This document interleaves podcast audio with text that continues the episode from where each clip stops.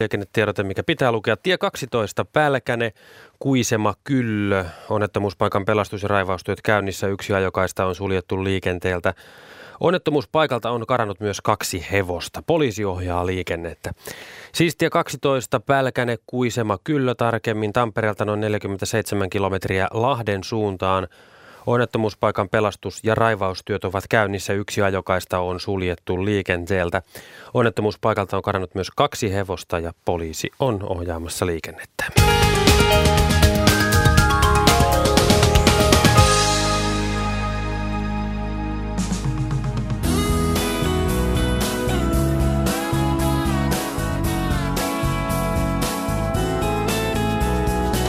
Yle, Radio Suomi. Ja tervetuloa Radio Suomen pariin viettämään Suomen luonnon talvi-iltaa. Lähetykseen voi olla yhteydessä soittamalla. Puhelinnumeromme on 020317600. Siis suoran lähetyksen puhelinnumero 020317600. Leena Suomi vastaa puheluihin ja sitten niitä otetaan lähetykseen. Tekstiviestitse kirjoita viestikenttään viestitunnus RS, sitten väli, sitten teemailta, sitten väli ja sitten kysymys tai kommentti. Siis RS väli, teemailta väli, kysymys tai kommentti ja viestinumero on 16149. Sähköposti radio.suomi.yle.fi, siis radio.suomi.yle.fi tai internet-osoitteesta yle.fi kautta Radio Suomi löytyvä nettilomake. Yle.fi kautta Radio Suomi, siis siellä semmoinen nettilomake. Täyttää sen, kirjoittaa viestin ja lähettää tänne meille. Minä olen Markus Turunen ja täällä studiossa myös Minna Pyykkö, terve. Joo, terve ja tarkoituksena tosiaan puhua tämän illan aikana ei enempää eikä vähempää kuin Suomen luonnon talvesta, eläimistä ja kasveista. Että minkälaisia konsteja niillä on takataskussa selvitä talvesta, miten paljon lumipeite tai sitten toisaalta tämä lumen puuttuminen, pakkanen, tuulet, miten kaikki ne vaikuttavat ja, ja tota, miten aikaisin talveen valmistautuminen alkaa. Ja sitten voisi vähän puhua ihan miten talvista luontoa voi harrastaa kaikesta tästä. Ja tänne saa soittaa tosiaan kertoa talvisia tarinoita, jakaa hyviä talviretkivinkkejä tai sitten kysellä Suomen luonnon eläinten ja kasvien talven vietosta. Ja paikalla täällä ovat eläintieteilijä dosentti Petri Nummi ja kasvifysiologi professori Kurt Fagerstedt, eli kasveista ja eläimistä. Molemmista voidaan puhua. Tuota, Petri Nummi, mitäs, me tiedät, että olet ainakin majavia tutkinut, niin mitäs majavat tekee tähän aikaan? No elävät varmaan aika rauhallisesti. Ne on kerännyt talvivarastoonsa, eli sen veteen, niin tämmöisen kasan, kasan puita, jotka toimii niillä vähintään vara, ra, varavarastona, mutta nyt tietysti kun on näin leutoa, niin kyllä ne käy, käy sitten ruokailemassa rannalla ja vedestäkin ehkä vielä löytävät lumpeen juurakoita tai sellaista. Ja miten sitten Kurt Fagerstedt, haittaako kasveja se, että Etelä-Suomessa ei ole lunta? No ainakin tällä hetkellä näyttää siltä, että kasvit selviytyvät tavallaan mainiosti. Lumen puute ei ole suinkaan mikään, mikään ongelma, eikä pakkasenkaan puute sikseen. Että meikäläiset kasvit on kyllä hyvin sopeutuneet tällaiseen lämpimäänkin syksyyn ihan hyvin. Niin, niillä on ollut aikaa, aikaa harjoitella ja kehittää näitä konsteja. Ja sitten toisaalta eihän tämä nyt sinänsä mitään tavatonta. Ja sitä paitsi Suomi on pitkä maa niin, että myöskin luntahan toki on, on osassa Suomea, vaikka täällä Etelä-Suomessa tätä vesisateen määrää ihmetelläänkin. Mutta kaikesta tästä voi soitella ja kysellä ja kertoilla tosiaan talvisia juttuja. Hmm. 020317600 on siis puhelinnumero 020317600. 600. Kello 20 saakka Suomen luonnon talviiltaa vietetään ja, ja, ja Minna Pyykkö olen oikeassa, jos tulkitsen, että lähes suurin osa näistä viesteistä ja kysymyksistä kuitenkin liittyy jollain lailla lumen vähyyteen tai lämpöiseen ilmaan tai jatkuviin vesisateisiin tai sellaisiin. No ne viestit, mitä, mitä toistaiseksi on tullut, niin näyttää kyllä liittyvä. Tässä on esimerkiksi tällainen, kysyy Sari Kantahämeestä kysyy, että vaipuvatko supikoirat sekä mäyrät lainkaan talviunille, kun on näin lämpöistä talvea? eikä luntakaan ole joka, joka paikassa. Eipä taida karhullekaan uni maittaa. No mitä sanoo Petri Numme? Joo, ei, ei niitä tarvitse, koska ruo, kannat, on kannattavampaa varmaan tämmöisellä säällä etsiskellä ruokaa edelleen ja, ja voi olla etenkin karhun ehkä vaikeampi kovin hyvää yöpymispaikkaa löytääkään. Kyllä, kyllä tietysti supikoirien ja mäyrien luo, luolat siellä on olemassa, mutta ei niiden, se on kuitenkin aina melkoinen effortti tuommoisen talvivaraston, rasvavaraston kerääminen, että jos sitä voi lyhentää sitä un, uneliasta kautta, niin se on yleensä eduksi. Eikö supikoirat muutenkin ihan oikein kylmilläkin säillä saattaa olla välillä talvella liikkeellä, että mäyrät käy niin kuin pötkölleen paljon aikaisemmin?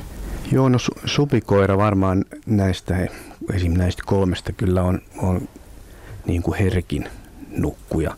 Tietysti jos samaan tapaan niin kuin jatkuvasti karuja hän elää myös niin etelässä, että on varmaan populaatioita, joissa ei noin normaalistikaan talviunia nukuta, ettei se mikään välttämättömyys niillekään tietenkään ole.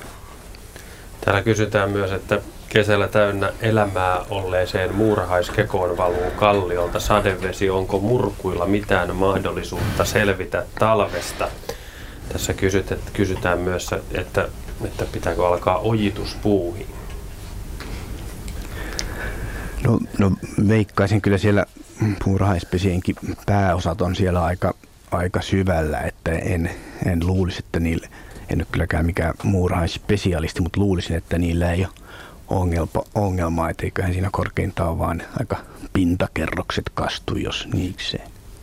Me eilen illalla, kun kävelin äh, Lauttasaaren katuja Helsingissä, niin tota, huomasin, että asfaltti oli täynnä kastematoja. Ja että niillä on varmaan tullut käytävät niin täyteen vettä, että tota, niin. Että ne on lähtenyt, että niillä on ollut hukkumisen vaara, että ne on lähtenyt sinne asfaltille liikkeelle. Joku on Etelä-Suomessa myös puhunut suppilovahveroiden uudesta tulemisesta. Onko sellaista? No tämä syksy on varmaan ollut todella hyvä suppilovahveroille, että niitä saa käydä poimimassa vielä nytkin, ainakin täällä Etelä-Suomessa, kun lumipeitettä ei ole. Minkä verran pakkasta suppilovahvero kestää? Suppilovahvero kestää ihan hyvin semmoiset pienet muutaman viiden asteen yöpakkaset, mutta sitten jos menee sen kylmäksi, niin sitten se alkaa olla niillekin vähän liikaa. Ja jos yöllä on ollut pakkasta, niin aamulla voi hyvin käydä kohmeiset suppilovahverot Aamulla voi hyvin käydä heittämässä ne suoraan pannulle. Vaikka suoraan joulupöytään. Niin, niin sekin tietysti. 020317600 on Suomen luonnon talviilan puhelinnumero.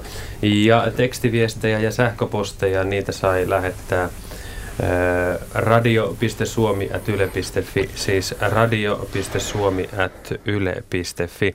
Tekstiviesti RS, välilyönti, teema, ilta, välilyönti, kysymys tai kommentti. RS, välilyönti, teema, ilta, välilyönti, kysymys tai kommentti ja viestinumero on 16149. 16149. Tiina on laittanut viestin. Hyvää iltaa. Miten valkovuokko talvehtii? Sellainen kysymys häntä kiinnostaa. Tiina. No niin. Val- valkovuokko talvehtii maavarren turvin. Ja siellä jo syksyllä kehittyy valmiiksi ne uudet lehdet kevä- kevättä varten, samaten kuin kun ne kukka-aiheet – ja nyt tämmöisenä lämpimänä syksynä ne saattaa lähteä kasvuun näinkin aikaisin, että nytkin valkovakko on nähty jo kukkivana. Siis nyt? Nyt jo, kyllä. Joo. No sekoittaako se sen valkovuokon systeemit? No se sekoittaa sen, sen kyseisen yksilön systeemit. Tietysti se ei sitten enää keväällä uudestaan lähde kasvu ja kuki, mutta tietysti semmoista määrää, mitä nyt valkovuokkoja normaalisti keväällä on, niin semmoisiahan nyt ei tietystikään näin syksyllä nähdä. Että osa niistä erehtyy kuvittelemaan, mm. että nyt on jo kevät. No Etelä-Suomessa on ollut lumetonta. Pohjois-Suomessakin on ollut vähän lunta. Mikä, mikä eläin tai luontokappale kärsii eniten siitä, että on vähän lunta? No varmaan ainakin, ainakin nisäkkäistä, niin no tietysti jos voi ottaa tuohon vielä jäänkin mukaan, niin selviä kärsijöitä on nämä hylkeet, joiden pesintä tarvitsee joko jäälauttoja tai lumiluolaa tai, tai se, sellaista. Ja sitten taas tois, toisaalta tästä leudoista talvista tai sitten ehkä ilmaston lämpenemisestä laajimmin, niin siinähän varmaan yksi selvä kärsijä on naali, jossa oikeastaan se tulee sikäli mutkan kautta, ei niin, että naali ei sinänsä tämän lämpimämmän kanssa pärjäisi, mutta se joutuu sitten sille epäedulliseen kilpailuun ketun kanssa, joka pystyy levittäytymään näille naalialueille, niin se on yksi tämmöinen kärsijä. Mm, kaksi kovaa talvea on takana. Auttaako se selviämään helpommin tällaisesta sitten mahdollisesti leudommasta talvesta? Näin, niin ajatteliko näiden lajien niin. osalta? No, öö, no ei, ei, näitä toimia ehkä ei, ei sinänsä se, se auta. Tietysti populaatiotasolla ky- kyllä, että voi olla, että on mennyt sitten ehkä aika hyvin parina talvena, että sitten huonompi, huonompi lisääntymismenestys esim. hylkeillä niin ei ole niin haitallista. Hmm. Onko järkevää laittaa talipallo mökillä käydessä noin kerran kuukaudessa linnuille, jos ei sen enempää ole mahdollisuutta lintuja ruokkia? Pitääkö linnunruokinnan siis olla jatkuvaa ja tasaista vai? Voiko sitä tehdä aina silloin tällöin? No luulisin, että kun on kyse, jos nyt ajatellaan talipalloa sitten tämmöisille nyt ehkä sitten enemmän paikalla oleville linnuille, niin voi tuskin siitä nyt haittaakaan on, jos, se, jos sellaista sinne laittaa. Ja tietysti voihan sitä koittaa sen sillä, sillä lailla säädellä, että se ei, se ei pahoin välillä loppuisi, mutta en mä usko, että siitä nyt niin kauheita haittaa olisi. Hmm. 020317600 on puhelinnumero tähän Suomen luonnon talvi-iltaan, siis 020317600. Tekstiviestillä RS-väliteemailta välikysymys tai kommentti, siis RS-väliteemailta välilyöntikysymys tai kommentti ja tuo viestinumero on 16149. Viesti on hinnaltaan 40 senttiä. Sähköpostiosoite on radio.suomi.yle.fi, siis radio.suomi.yle.fi ja meidän internet-osoitteessa osoitteessa yle.fi kautta Radio Suomi on sitten nettilomake, jonka täyttämällä voi olla yhteydessä tänne meille päin. Yle.fi kautta Radio Suomi osoitteesta löytyy myös paljon muuta nämä muutkin yhteystiedot. Ja Leena Suomi on sen näköinen, että meillä on ihan juuri tuossa tuokiossa tulossa ensimmäinen puhelu. Halo, halo, kuka on linjalla? Ensi on Ilmar. Morjes. Kysymyksesi liittyy karhun talviuneen, ole hyvä. Niin, äsken tuossa olin kuullut, että siellä joku teistä sanoi, että tota, se talviunu ei karhulle niin välttämätön. Mutta tuota, muistelen lukeneeni jostakin taas, että karhun elimistö olisi mukautunut sillä tavalla, että se on sille välttämätön se talviun, että miten, kuinka välttämätön se nyt sitten on? No tosiaan ne eteläisemmät karhut ei, ei välttämättä nuku talviunta, että Siis puhutaanko nyt Suomen eteläosan karhusta vai? Ei vaan vie, vielä et, etelämpänä sen levinne, levinneisyysalueella jossain Keski-Euroopassa tai ehkä vielä Varmaan. Niin, no jos siellä ei varmaan kunnon talve ole. No, onhan sekin joskus ollut tietysti kyllä, mutta nykyään ainakaan. Mm, ky- ky- kyllä, joo. Mutta että... suomalainen karhu miten? No suomalaiset karhu, karhut tosiaan nukkuu. En, en usko, että sille siitä, äh, to, vä, tota, että sillekään välttämättä on nimittäin ikään kuin lama, saman lajin sisällähän on jääkarhuilla niin, että urokset ei nuku ja sitten taas synnyttävät synnyttävät emot nukkuu, että ko- kohtalaista tämmöistä joustavuutta ilmeisesti voi niin kuin lajin. No jääkarhu kumminkin nukkuu se naaras, synnyttävä. Sy- synnyt, synnyttävä, joo. Ai, mä että kaikki valvoo ympäri vuoden. Miten se karhu sitten, miten se tuota, niin kun ei ole lunta, niin, niin se, se onnistuu sitten? Meinaatko tal- talvi? Niin, niin. No se, silloin, silloin se on tietysti aika, äh, kyllä se varmaan onnistuu, mutta noin isolle otukselle niin on jossain määrin haastavaa tietysti Suome, Suomen kaltaisessa paikassa, jos on aika vähän niin isoja luolia, niin ei, ei paikkojakaan ei ole kauhean paljon tarjolla. Ja varmaan kuivia paikkoja vähän tämmöisen aikaa. Niin, se on, se on toinen, toinen, että monet, monissa paikoissa vielä li, lisä, lisäkiusana voi olla sitten tämmöinen ve, vetisyys nyt näin hurjan kosteella. Karhu kuitenkin hakeutuu kuivaan paikkaan, mahdollisimman kuivaan paikkaan. No joo. Ja kumminkin, se, kumminkin selviää sitten, vaikka se ei pääse nukkumaan. Että se, Joo, ei, ei se- niinku semmoinen hengen, hengen lähtö ole kuitenkaan kyseessä sille, Ei, ei ei, ei, ei, ei, kyllä se on paremminkin tosiaan se, se, se uni on sen siksi tarpeellista, että sen on talvella vaikea, normaalisti vaikea, sen verran vaikea löytää riittävästi ruokaa, että on Mm. edul, edullisempaa, että se sillä lailla säästöliekillä. Niinpä. Niin, että karhu ei ole mitenkään poikkeuksellisen äkäinen sitten, kun se sanoo vähemmän unta. Mm. Oliko? Miten se, niin, miten kysy vaan muuten ensin. sitten, mitä se nyt tämmöisenä talvena syö sitten mulle? Lapissa poro, poromiehiltä porot tietenkin. Ja, No, no, no ehkä niin, Lapissa en tiedä, onko sie- sielläkään nyt jo sitten jonkin verran lunta on, onkin. Joo, Joo. si- siinä on va- varmaan nyt kun rupeaa sitten olemaan tietysti jo, no, no vielähän löytyy kyllä, kyllä varmaankin karpaloita ja mm, puolukoita ja sen, sen tyyppisiä marjoja, mutta sitten varmaan juuria kaivelee ja kan, kannoista toukkia ja tuollaista aika normaalia karhun Joo, joo. muonaa. joo. Oliko ensi jo vielä jotain? Ei vaan tähän tämä muuta. Tämä selvittää aika paljon kyllä. Hyvä. Kiitoksia Selvä, paljon soitosta ja hyvää illat. joulua. Samoin. Hei hei.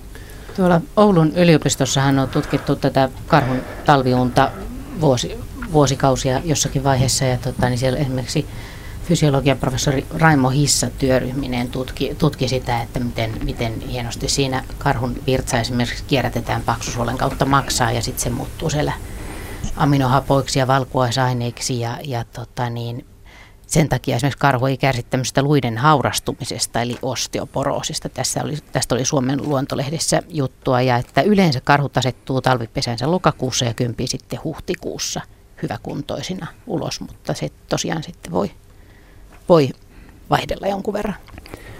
Niin tuohon tähän ikään kuin tal, talviuni juttuahan liittyy tavallaan se kiinnostavakin piirre se, että miten nisäkkäiden keskuudessa, sitähän osittain vähän joskus ehkä huolettomasti puhutaan siitä tästä talviunesta ja horroksesta, jotka on hyvinkin eri, erilainen asia. Siis tosiaan talviunessa ruumiin lämpö laskee vain muutaman asteen ja tämmöinen toimintavalmius, niin kuin karhun metsästäjät tai muut niihin joskus törmäävät, on, on tuota, voineet todeta, tai muinaiset karhun metsästäjät.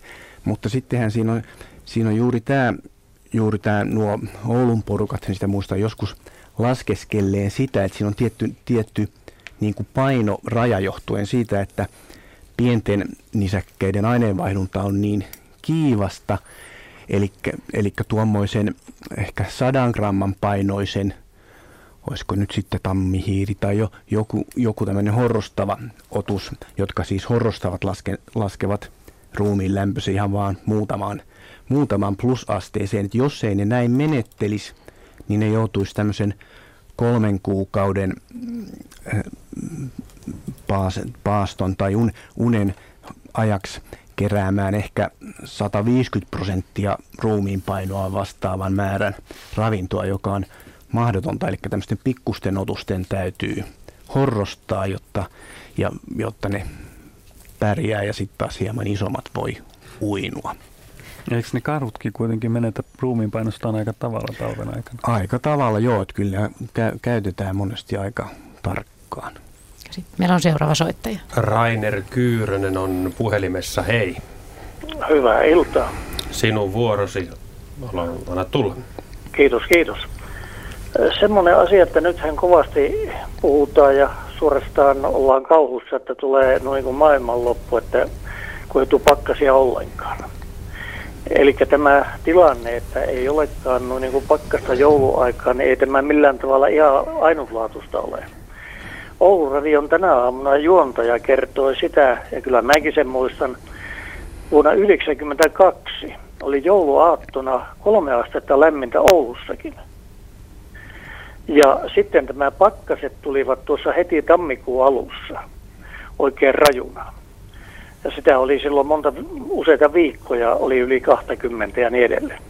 Mutta tämä liittyy siihen asiaan, että minulla oli aikoinaan tuolla kesämökillä pihassa kasvua tuommoinen vaahtera, joka oli tuommoinen kymmenkunta senttiä paksu.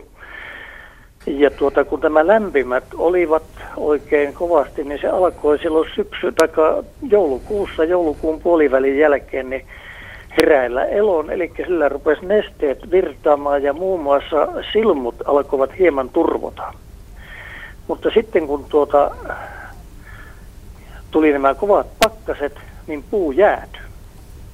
Ja niin, että seuraavana keväänä siinä ei ollut ainuttakaan lehteä tullut ja, ja muuta. Se kuoli kerta kaikkiaan siihen asiaan, että se jäätyi.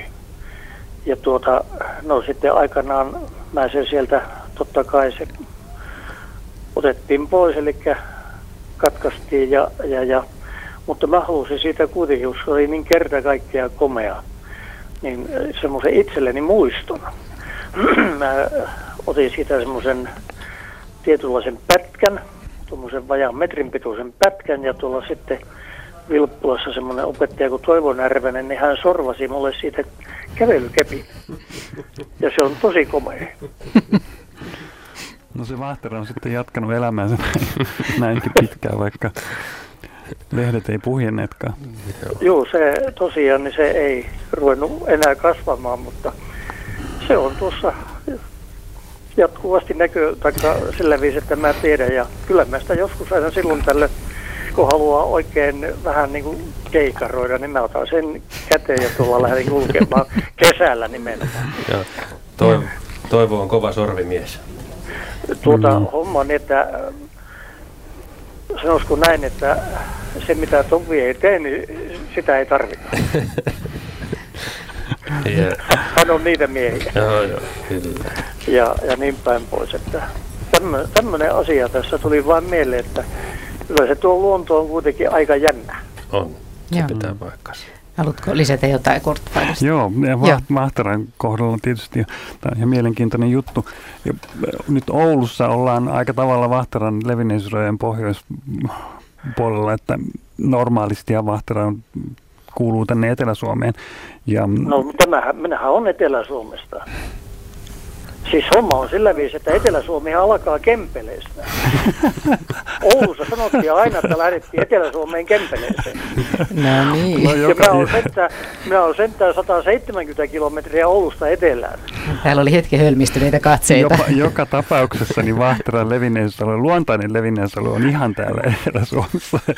Ja Oulun kohdalla kyllä, kyllä tai Kempelenkin korkeudella Vahtaroita nähdään ja ne saattaa siellä menestyä aika pitkäänkin, mutta tämmöiset tämmöiset yhtäkkiset suuret lämpötilan muutokset voi olla niille, niille vahingoksi. Kyllä, näin, näin on. Ja minä aikanaan sen vein sinne tuommoisena sentin parin paksusena taimena ja, ja, ja nyt siellä on semmoinen vajaan metrin pituinen uusi taimi kuitenkin, että jospa se kasvaisi kuitenkin sekin. Mm, täytyy vain toivoa, että ei tule samanlaisia yhtäkkiä lämpötilan muutoksia. No en mä usko, kun tämmöiset pikkuset, niin neillä ei, ei ole samanlaiset tavat kuin näillä isoilla. Mm. Että tuota, tämmöinen homma, mutta niin kuin sanottu, niin oikein no niin kuin hyvää luontoillan jatkoa ja hyvää joulua. Ja Kiitos sama. Minä Kiitos. tuossa olen lähdössä jouluksi tuonne Leville. Niin. Tutkailemaan sitä, että onkohan se säilynyt vähän samantyyppisenä kuin mä olen edellisen kerran käynyt. Siitä on ei ole paljon aikaa. Se oli tuota, syksyllä vuonna 1952. No niin. Se voi olla, että siellä jotain jotain silloin, on muuttunut. Silloin kiipeili sinne huipulle kävelemällä. Kiitoksia. Mutta oikein kivat jatkot. Kiitoksia Rainer soitosta ja hyvät. Kiitos. Ja. Mites Kurt Fagerstedt, voiko kasveilla mennä sitten, jos on oikein leutoa, niin mennä systeemi sekaisin niin, että ne eivät tajuakaan, että, että alkaa uusi kasvukausi silloin, kun se alkaa? No jos puhutaan ihan Suom- Suomen luonnonvaraisista kasveista, niin näin ei kyllä käy. Suomessa, Suomen luonnonvaraiset kasvit on niin hyvin sopeutuneet tähän meidän ilmastoon, että ne kyllä pysyy lepotilassa ihan normaalisti ja heräävät sitten eloon, kun ne saa sen tietyn kylmäkäsittelykauden. Mutta etelämpään tuodut puutarhakasvit on sellaisia, että niille voi tulla ongelmia Mä olin tuossa mm, melkein jo sanomassa, että tämä lumeton aika ei ole sinänsä meidän kasveille kovinkaan hankala. Mutta just tämmöisessä tapauksessa, että lunta ei ole, lämpötilat on siinä nollan kieppeillä ja sitten yhtäkkiä tuleekin miinus 20 asteen pakkaset, eikä ole sitä lumisuojaa lainkaan. Niin tämä voi olla paitsi nyt näille puille, jotka tässä just mainittiin, niin muillekin kasveille aika hankala tilanne, koska silloin se pakkanen pääsee pureutumaan niihin kasveihin oikein tosi teolla ja silloin ne voi siihen menehtyä. Tosin Suomen luonnonvaraiset kasvit on tällaiseenkin systeemiin niin mm. hyvin sopeutuneet, että tämmöisiä pakkasvaurioita harvoin nähdään. Mutta meidän puutarhakasvit on usein vähän etelämpää perua, niin niissä kyllä vahinkoja voi tulla. Ja soittaja ihan hyvin muistutti tuossa tosiaan, että onhan kaikenlaisia talvia ollut takanakin, että, mm. että jos ihmiset hätäilee, että nyt on jotain aivan tavatonta, niin että Suomen luonnon kasvit ja eläimetkin on aika monenlaiseen vuosituhansien ja tuhansia aikana tottuneet. Aivan. Vieraili viime perjantaina Heikki Turusen luona Pielisen rannalla Juuassa ja hän muisteli, että vuonna 1965 olisi ollut edellisen kerran, tai 60-luvun puolivälissä sellainen tilanne, että viikko ennen joulua Pielinen on jäätön. Että, että siinä mielessä siellä si, siltä osin harvinainen juttu. 020317600 on puhelinnumero. Sinne on soittanut Ari Lehtinen. Terve. No niin, Ari, oletko puhelimessa? Joo, kyllä täällä ollaan. Hyvä, hienoa, niin pitää ollakin. Anna palaa. Joo, eli tämä mun, mun tota havaintoni koskee, koskee tämmöistä koskikaran talvehtimisselviytymistaistelua ja, ja tota, tämä tapahtui silloin kovana pakkastalvena 1986-87, kun oli tosiaan pikkusen erilaiset olosuhteet kuin, kuin nyt. Ja tota, olen 70-luvulta lähtien koskikaroja täällä Janakkalassa, Janakkalassa aina talviaikana seurannut ja tota, Tämä tapahtui tuossa Kosken, äh, Koskenjoella, Lanankoskella, joka on Suojärven ja Viralajärven välinen koskiosuus. Ja siinä oli silloin kolme koskikaraa, mitä mä olin siinä sit iltapäivän loppuhetkellä jo seurannut, seurannut pidemmän aikaa. Ja tota, jäin siihen sitten ihan, ihan pimeän tulleen. Ja tota, sitten näin tämmöisen tapahtuman, kun sieltä sitten ihan viimeisillä valoilla – valoilla, kun linnut olivat jo yöpymään menossa, niin alavirrasta tuli koskikaira kovaa, kovaa vauhtia jokiuomaa pitkin ja, ja, ja siinä S-kurvin kohdassa sitten, jossa mä olin, niin se ei, se ei mennytkään, mennytkään sinne ylävirtaan päin, vaan lensi suoraan vauhdilla siihen noin kolme metriä korkeeseen lumipenkkaan, noin 50 senttiä sen lumipenkan alareunasta alaspäin ja, ja, ja tota, suoraan sinne lumen sisään yöpymään. Ja, ja tota, tämmöistä en ole koskaan aiemmin havainnut ja tiettävästi olen sitä kysellyt muutamilta koskikararengastajilta, niin on aika harvinaislaatuinen tapahtuma ihan, ihan kaiken kaikkiaankin. Ja tota, niin paljon se jäi mua sitten siinä kiinnostamaan, että mä, mä kattelin sitten ihan pimeän tuloon asti. Mä olin siinä, siinä varmaan yli puoli tuntia sitten vielä ja kiikarilla seurasin, että sieltä kolosta ei tosiaan ketään enää ulos tullut ja, ja sitten seuraavana päivänä niin, niin tota, aamu oli kylläkin sitten jo valjennut, niin mä menin, menin sinne puron toiselle puolelle ja, ja, ja tota, etsiydyin siihen vastaavaan paikkaan ja olin varu, varustautunut lumilapiolla ja, ja tota, ajattelin, että noinko se lintu löytyy sieltä, sieltä kuolleena tai jotenkin vaurioituna tai muuta ja, ja tota, se oli noin 35 senttiä syvän reijän siihen, siihen sitten saanut niin kuin syntymään.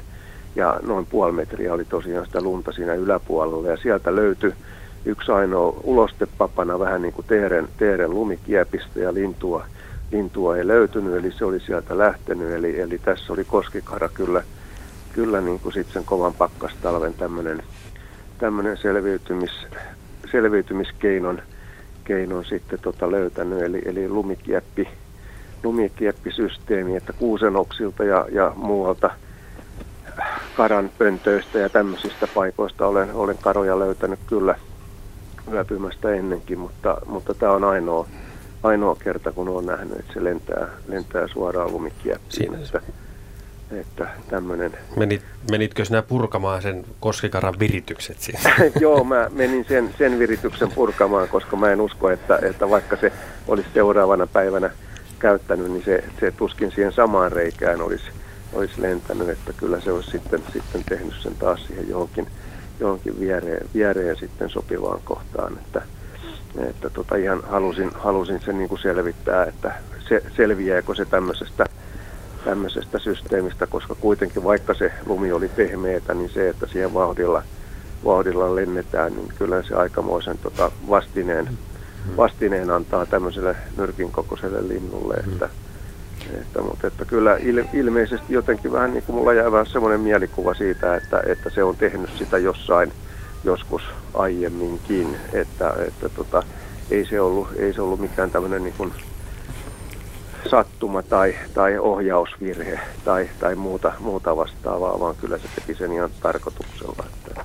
Aika, aika hieno tarina, kyllä joo. Kyllähän lumi siis on, on tarjoaa monillekin eläimille, joo, niin joo, menee on. kieppeihin ja muuta, mutta en mä, mä en ole ainakaan tämmöistä Joo, ei, ei sitä ole muukaan. Sen takia just ajattelin soittaa, että, että tämä on, tämä on aika harvoja, harvoja tapauksia varmaan, kun tällaista on yleensäkään päästy, päästy toteamaan. Että. Sinänsä ne on karskeja kavereita kyllä ne koskikarat, on, kun ne on, siellä joo, kylmässä ei, vedessä ei, painelee. Ei, ei että, että ne, ne tosiaan on lasteisessa vedessä pulikoi ihan niin kuin ei, ei mitään, niin, niin kyllähän siinä ei se, ei se ihan mikään pelkuri lintu niin kuin on luonteeltaan muutoinkaan. Kiitos soitosta. Joo, kiitoksia. Joo. Hei hei. 020317600 on puhelinnumero 020317600. Siis ja kuten Ari tuossa äsken, myös talvisia tarinoita voi kertoa eläinten jäljiltä, hyviä talviretkivinkkejä ja niin edelleen. Tekstiviesti RS välilyönti teema ilta välilyönti kysymys kommentti. RS väli teema ilta väli kysymys kommentti. Ja se numero on 16149, niin perille tulee, maksaa 40 senttiä. Sähköpostitse radio.suomi.yle.fi, siis radio.suomi.yle.fi tai osoitteesta yle.fi kautta Radio Suomi löytyvällä nettilomakkeella eh, vieraajina täällä Suomen luonnon talviillassa ovat eläintieteilijä dosentti Petri Nummi ja kasvifysiologi professori Kurt Fagerstedt.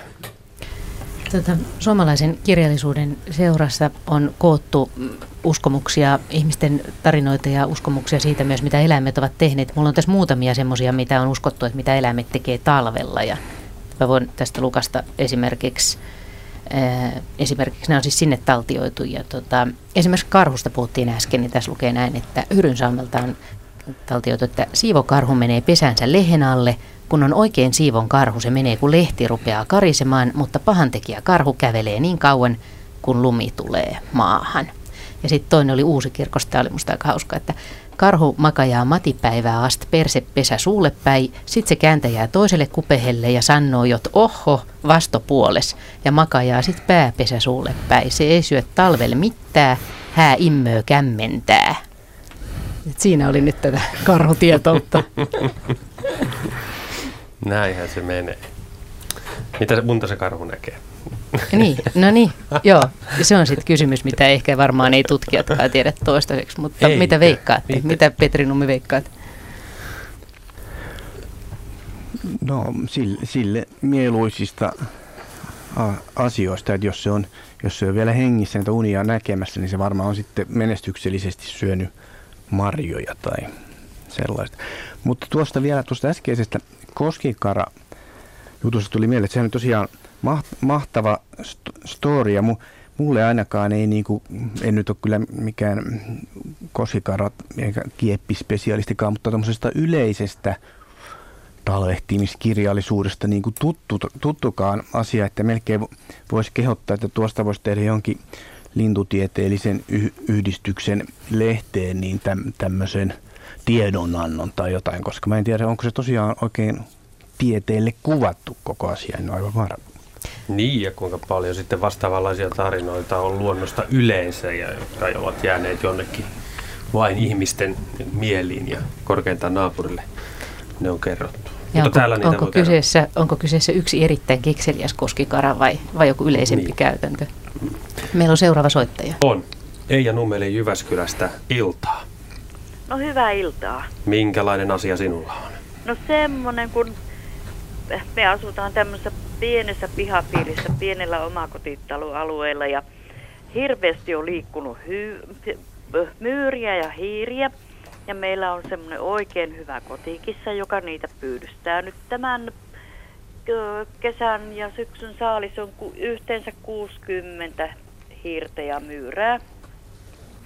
Ja nyt kun myyrät ei pääse sinne hangen alle piiloon, kun maa on lumeton ja sula, niin miten nämä myyrät mukaan selviää sitten, kun ne jää kaikki kissakynsiin?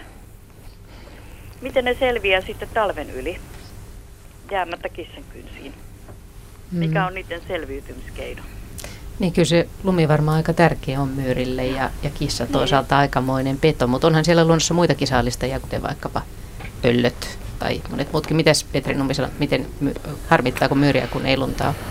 No se voi tosiaan tehdä niille kyllä tuossa suhteessa vähän hankalat olot. No kyllähän ne joutuu tietysti petoja piileskelemään lumettomana kautenakin, mutta tosiaan kasvillisuutta voi olla vähän vähemmän tarjolla. Että ihan tämmöisissä, tietysti tässä on nyt pari, parikin ongelmaa, että tietysti sitten tämmöisillä taajama alueilla, jos on sitten kissoja tiheämmässä, niin tietysti tämä, tuota, se on vähän ongelmallinenkin voi olla kissa monienkin lajien kannalta. Sitä ei vielä aina niin kauhean hyvin tunnetakaan, mutta, mutta että siinä voi olla vähän ongelmainen tilanne, mutta kyllä ne myyrät tietysti kaiken kaikkiaan selviää, mutta että isompi osa voi joutua sitten petojen saaliiksi tietyissä oloissa. Niin, kyllähän ne, mutta sitten pystyy kaivautumaan sulamaan aikana kaikkien pensaiden alle ja sitten ne syö talven mittaan niitä pensaiden juuria ja tuhoaa pensaita sulamaan aikana. Kyllä, kyllä, joo. Hmm. Että vaikka minä olen saanut monen kissavihamiehen haukut niskoilleni, niin, mutta minä olen sanonut, että syökää sitten itse myyränne. Et kyllähän kissa tekee hyvää työtä syömällä näitä myyriä. Ja kuinka monta tuhatta myyrää olisi näiden neljän vuoden aikana, mitä meillä on kissa ollut tässä, niin kuinka monta tuhatta myyrää olisi enemmän ollut näillä hmm. seuduilla? Sinä et ole henkilökohtaisesti kokenut sitä mitenkään riesaksi, että taas uusi myyrä. No Kyllä, kyllä on yksi riesa ollut. Yksi myyrä söi meidän omenapuun juuret ihan niin kalus, että omenapuu kaatu. Myyrät oli kalunut omenapuun juuret, että omenapuu kaatu. Tyhjän mm. päällä oli. Mm. Just. Vesimyyrä oli syönyt omenapuun. Et kyllä niitä on riesakkaasti ollut. Joo. Ja koristepensaita kaikki, kaikkien juuret ja kaikki mahdolliset on syöty. Mutta nyt, nyt eivät syö. Tässä on pari, pari kissaa, jotka pitää myyristä huolen. Aivan. Oliko vielä jotain? No kuule, niin. Miten, niin, miten syvälle nämä myyrät sitten muuten kaivautuu sinne maan sisään? No se vähän la, lajista riippuu. Vesimyyrähän on tämmöinen selvin kaiveli ja sitten nämä peltomyyrän sukuset elää siinä pintakasvillisuuden mm, alla ja lumen alla ja sitten nämä metsämyyrät taas ei, ei ole tämmöisiä kaivelijoita, vaan paremminkin vähän kiipeileviä. Hyvä. Hyvä. Kiitoksia Joo. ja soitosta Kiitoksia. ja hyvät joulut ja hyvät illanjatkot. Kiitos samoin ja hyvää illanjatkoa. Hei hei. Hyvää illanjatkoa. Joo, mä rohkenen olla kyllä vähän eri mieltä tästä kissan, kissan roolista, koska se aikamoinen peto kyllä on siellä luonnossa, kun se vapaana mellastaa, mutta tota, niin varmaan myös niitä myyriä kyllä pyytää. Niin, Mut, eikö nyt ole nimenomaan oikein hurja myyrä, myyrävuosi? Joo, ainakin on ollut joo kyllä niitä piisaa. Tietysti sitten kis, kissat syövät kaikenlaista mu, muutakin, joka voi olla ongelmallistakin joissain oloissa. Myyrät osaa kyllä aika hyvin käyttää sen ohuenkin lumisuojan hyväkseen, kun mä just maalla katsoin, että meillä oli muutama sentti lunta, niin kyllä se myyrä oli löytänyt kolonsa sinne lumen alle ja sitten kun se lumi suli, niin näkyy heti nurmikolla näitä myyrän käytäviä. Selvä. Meillä on seuraava soittaja. Ville Tyni Taivalkoskelta, terve. Joo. Haloo, suorassa lähetyksessä ollaan Ville. Minkälainen asia sinulla on? Terve vaan. Joo. Se tuota, minä olin aikoinaan ainakin 50 vuotta aikana hiihtämässä kovana pakkasella tuolla erään järven yli. Ja, ja tota, minä, että mikä kohina se selän takana kuului, niin, niin metso oli, lenti kuule siinä minun päällite, oli jo melko korkealla ja siinä oli valkea panta kaulassa. Ja tota, sitä minä ihmettelin, että mikä se on, niin minä sitten sanon äh, naapuri että minä näin semmoisen meton, jolla oli valkea panta kaulassa. Niin hän heti arvasi, että nämä se on kärppää ollut, että se kun Lehto on ollut ummelossa. Tiedätkö mikä ummelo on? No? Niin se tota, se, se oli ummelossa se lehto ja se kärppä hiipi sen päälle, päälle kaulaan kiinni. Siitä se kärmekin kuuli, niin tota, se eh, lenti minun ylö ja laskeva se kuusikkoon. Ja minä sitten sanoin sille isännälle, naapurin isännälle, että että sehän tota, siellä se lehto varmasti oli, kun se oli panta kaulassa, semmoinen kärppä. Heti arvasi, että se on ollut kärppä, että se ummelosta sen hyökännyt sen kimppuun. Ja se oli sitten seuraavana päivänä mennyt kahtelemaan. Näkehän se minun jäljettä, missä minä oli hiihtänyt, vaan kun minä sitä nähnyt, se oli jo hämärä, niin, niin tota, niin se sanoi mulle, että se on kärppää, se, kärppää se oli ja kumpi kuolivat siihen samaan ryksyyn, se mehto ja, ja sitten se kärppä. Ja tämä on sitten semmoinen, semmoinen, tämä ei ole mikään semmoinen satu, tämä on tosi juttu. no se oli hyvä, hyvä että tämän, tämän Onko siellä koskaan tullut? Mitäs tähän sanotaan? Kohta tulee muuten kahden minuutin kuluttua merisää, että tähän sen perään, tyyppisiä puheenvuoroja. Ja tähän perään sopii tämmöinen uskomus Iisalmelta. Kiitoksia Ville soitosta. Ai, kiitos, joo. Talvikko, valkea eläin, niin kuin kärppä, se tekee talvella samaa virkaa kuin käärme kesällä. Sitä saattaa liikuttaa ja usuttaa ihmisten päälle kuin käärmettä. On joskus on joku joskus usuttanut hevosen sieraimeen, sitten parantajat ovat antaneet lääkettä, jotta se on tullut pois. Se antaa pahan elämän, kun lääke joutuu sinne sisään. Kun lääke on hevoselle annettu, on pitänyt ihmisten mennä pois näkyvistä, mutta muuten ei talvikko tule esiin. Paavolasta Jaakon päivältä parmat tulevat sokioiksi, kun ne lentävät vasten heinäsuovia ja puhkuvat silmänsä. Nämä onkin aika hurjaa nämä vanhan kansan tarinat. Että, tota, niin, käärmeet ruukai aina Mikon päivän, eli köyrynä mennä talvikorjuun maan alle, niin ettei niitä näe enää ennen kuin seuraavan kevään. Sehän on monta kertaa tässä talven, talviluonnossa se, että, että ne, jotka on poissa silmistä, niin on myöskin poissa mielestä ne eläimet ja kasvit, että niitä ei niin paljon sitten, sitten tota, muisteta. Ja eikö se ole vähän näin, että tämä talviluontotutkimuskin on ollut semmoista, että siihen on herätty vähän myöhemmin kuin kesätutkimukseen? Vai miten on esimerkiksi kasvien osalta, Kurt Fagerstedt? No Suomessa kasvien talvehtimista on tutkittu jo iät kaiket. Okei. Se on tietysti tärkeää meidän ilmalassa. Eli tutkimuksella on vanhat, vanhat perinteet. Tutkimuksella on vanhat perinteet, kyllä. Siitä puhutaan lisää kohta kanssa, mutta ihan kohta sitten merisää. Ja tätä ohjelmaa jatketaan kello 20 asti. Kyllä, näin tehdään. Puhelinnumero tänne lähetykseen on 020317600. Siis 020317600. Tekstiviestillä voi osallistua RS-välilyönti, teema-ilta, välilyöntikysymys tai kommentti ja viestinumeroon 16149. Sähköpostiosoite radio.suomi.yle.fi, siis radio.suomi.yle.fi tai sitten osoitteessa yle.fi kautta Radio Suomi löytyvällä nettilomakkeella voi olla yhteydessä. Merisäätä seuraavaksi ja kohta sitten jatketaan.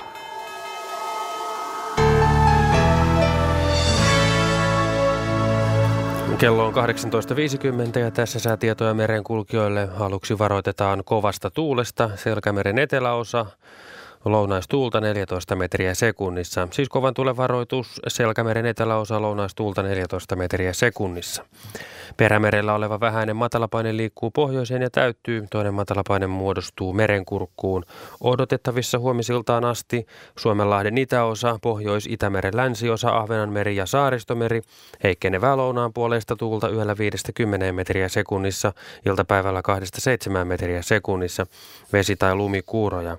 Suomenlahden länsiosa ja Pohjois-Itämeren itäosa heikkenevää lounaan puoleista tuulta yöllä 6-11, iltapäivällä 4-9 metriä sekunnissa, vesi- tai lumikuuroja. Selkämeri lounaan puolesta tuulta 7-12, eteläosassa enimmillään 14 metriä sekunnissa. Huomenna heikkenevää tuulta, iltapäivällä 4-9 metriä sekunnissa, ajoittain vesi- tai lumisadetta. Merenkurkku etelän ja lännen välistä tuulta 2-6 metriä sekunnissa. Yöstä alkaen suunnaltaan vaihtelevaa tuulta, lumi- tai vesikuuroja. Perämeri enimmäkseen etelän puolesta tuulta 2-7 metriä sekunnissa. Huomenna etelän tai kaakon välistä tuulta, paikoin utua tai sumua, lumi- tai vesikuuroja. Ja Saimaa vähitellen heikkenevää etelän ja lounan välistä tuulta yöllä 2-6 metriä sekunnissa, päivällä 1-4 metriä sekunnissa. Ajoittain vesi- tai lumisadetta, huomenna vain paikoin. Odotettavissa keskiviikkoillasta torstai-iltaan Suomen Lahti lännen puolesta tuulta alle 10 metriä sekunnissa, Pohjois-Itämeri, Ahvenanmeri, Saaristomeri ja Selkämeri, lännen puolesta tuulta yöllä alle 10 metriä sekunnissa, päivällä alle 14 metriä sekunnissa. Merenkurkku ja perämeri yöllä suunnaltaan vaihtelevaa tuulta alle 10 metriä sekunnissa, päivällä lounaistuulta alle 14 metriä sekunnissa. Ja säähavaintoja rannikkoasemilta tänään kello 17. Haapasaaressa lämmintä oli kolme astetta, tuuli kävi länsi-lounaasta 9 metriä sekunnissa, vesikuuroja ja näkyvyyttä 5 kilometriä. Kotka Rankki plus 3 länsi-lounas 9, Orrengrund plus 3 lounas 10, Emäsalo plus 4 länsi-lounas 11, Kalboidegrund plus 4 länsi-lounas 11. Estiluodon tuulitiedot lounas 8, harmaja plus 4, lounas 10, puoli pilvistä 45. Mäkiluoto plus 4, länsi-lounas 11, Bokashär plus 3, länsi-lounas 9, vesikuuroja 13. Jussarö plus 5, länsi-lounas 11, puoli pilvistä 27, Hankotulliniemi plus 4, länsi-lounas 10. Russarö plus 4 länsi-lounas 11, Veenö plus 4 länsi-lounas 6, Uuttyö plus 4 länsi-lounas 12, Selkeää 35, Puksäärin tiedot puuttuvat, Ristna plus 4 lounas 10, puoli pilvistä 25. Gotska Sandön plus 4 lounas 9, 40, Rajakari plus 3 lounas 6, Fagerholm plus 4, länsi-lounas 7, Kumlinge, Kumlinge plus 2, lounas 9, pilvistä yli 50 kilometriä näkyvyyttä. Nyham plus 3, länsi-lounas 12, pilvistä 23, Märket plus 2, lounas 13. Isokari plus 3, lounas 8, pilvistä 30, Kylmäpihlaja plus 3, lounas 12, vesikuuroja 28. Tahkoluoto plus 2, etelälounas 6, tihkusadetta 40, Kristiinan kaupunki Karhusaari plus 2, lounas 7. Bretsaaret plus 1, etelä 3, Strömingsbodan plus 3, länsi 1. Valassaaret plus 2, länsiluode 2, Kallan plus 1, etelä 4. Tankar plus 1, etelä 3, Utua 5, Ulkokalla plus 2, etelä 4. Nahkiainen plus 2, etelä 4, Raahe plus 1, etelä 3 ja näkyvyyttä 13 kilometriä. Oulu Vihreäsaari 0, Etelä 2, Utua 6, Marjaniemi plus 1, Etelä 4, Pilvistä 16. Kemi ykkösen tiedot puuttuvat ja Ajos miinus 1, Pohjoinen 3, Pilvistä ja näkymyyttä kilometri. Meriveden korkeudet tänään kello 17, Kemi plus 58 senttimetriä, Oulu plus 59, Raahe plus 58, Pietarsaari ja Vaasa plus 62, Kaskinen plus 64, Mäntyluoto plus 63, Rauma plus 65, Turku plus 62, Föglö plus 55, Hanko plus 63, Helsinki plus 69 ja vielä Hamina plus 79 senttimetriä. Ja aallokon korkeutta oli tänään kello 16 pohjoisella Itämerellä 2,8 metriä. Ja siinä siis Merisä ja viiden minuutin kuluttua suunnilleen kello seitsemän uutiset ja sitten tota, jatketaan tätä Suomen luonnon talviiltaa vielä tunnin verran. Ja äsken puhuttiin jo siitä, kun e-, e-, ehdin ehdottaa, että suomalaista tai luonnon talvea ei olisi niin paljon tutkittu, mutta, mutta sitä siis on ja kasvien talvehtimista, talvenviettoa, koska se on niin tärkeä asia. Mutta se yksi asia, mikä on mun mielestä myös tosi jännää tässä talvessa, että se, niinku, se ajastaa kasveja ja eläimiä ja, ja sitten se myöskin auttaa mittaamaan aikaa, kun se rakentaa nämä vuosirenkaat. Eikö niin? Joo. Ja auttaa mittaamaan, auttaa mittaamaan aikaa ihmisen kannalta. Niin. Mutta auttaa, eik, auttaahan kasvun. se kasvejakin, eikö se auttaa niitä mittaamaan sitä aikaa mm, myös? No mä luulen, että vuosilustojen laskeminen on pikemminkin ihmisen ominaisuus, että sille kasville se on se normaali vuosirytmi, eikä se varmaan sen pidemmälle sitten lasken niitä vuosia.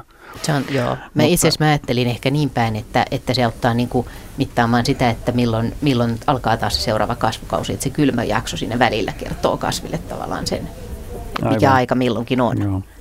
Se kylmä jakso nimenomaan ajastaa sen kasvin. Ja nyt kun tässä oli puhetta nimenomaan suomalaisista luonnonkasveista, niin silloin tärkeä tekijä on se, että on tietty jakso kylmää, mutta se ei saa olla liian kylmää. Se pitää olla siinä 0 ja plus 5 välillä. Ja silloin se kasvin ikään kuin aikaraja, kuinka paljon tarvitaan tätä kylmää kautta, niin pikkuhiljaa täyttyy. Jos, jos niin kuin tässä oli jo vähän aikaa sitten puhettakin siitä, että, että joskus meidän puutarhakasvit saattaa jäädä keväällä heräämättä eloon. Ja tämä johtuu siitä, että ne on talven aikana taimitarhassa säilytetty esimerkiksi liian kylmässä – silloin niillä se kylmävaatimus ei olekaan tullut talven aikana täyteen ja sitten keväällä ne ei lähde kasvuun. Kasvit on, on kyllä ihan ihmeellisen kestäviä tässäkin suhteessa, että tällaisetkin puutarhakasvit, esimerkiksi vaikka orapihle, joka ei lähdekään keväällä kasvuun, istuu sitten siinä paikallaan koko kesän ja seuraavan talven saa sen kylmäkäsittelyn ja lähtee sitten kasvamaan. Ja, mutta toihan on, toihan on aika kummallista. Kasvit on aika kummallisia. Ollaan me ihmiset ehkä vähän kummallisempia vielä, mutta täällä kysytään, että istutimme kuusiaidan viime toukokuussa tänne Etelä-Pohjanmaalle. Ja mikäli pakkaset tulevat ennen lunta, niin miten käy taimille? No, kuusi on Suomen luonnonvarainen kasvi, että mä uskoisin, että se selviytyy tästä vallan mainiosti. Harvoin meidän luonnonvaraisista kasveista nähdään pakkasvaurioita tämmöisenäkään syksynä tai talvena. Et joissain tapauksissa kuusi saattaa kärsiä, mutta se on useimmiten silloin, kun keväällä kasvu on lähtenyt käyntiin, silmut on voinut kasvamaan ja sitten tulee yhtäkkinen kylmä jakso, mutta silloinkin pakkasta pitää olla enemmän kuin viisi astetta, niin silloin voidaan sitten nähdä se, että, että kuusenkin kärkät pakastuu, kuolee. Mutta se ei kuitenkaan vaikuta siihen, että se koko puu kuolisi. No, miten sitten joskus, kun puut, puun rungot paukahtelee, mitä se sitten on? No se, se taas johtuu siitä, että siellä puun sisällä oleva vesi jäätyy. Nyt puiden talvittiminen on aika erikoista, siihen vaikuttaa hirveän monet seikat ja yleensä jos ajatellaan meikäläisen ihan tyypillisten metsäpuiden kuusen tai koivun tai männyn rungon sisällä olevaa vettä, niin se säilyy syksyllä pitkään jäätymättä. No siihen tietysti vaikuttaa se, että siellä on liuenneena paljon erilaisia yhdisteitä, jotka laskee sen veden jäätymispistettä.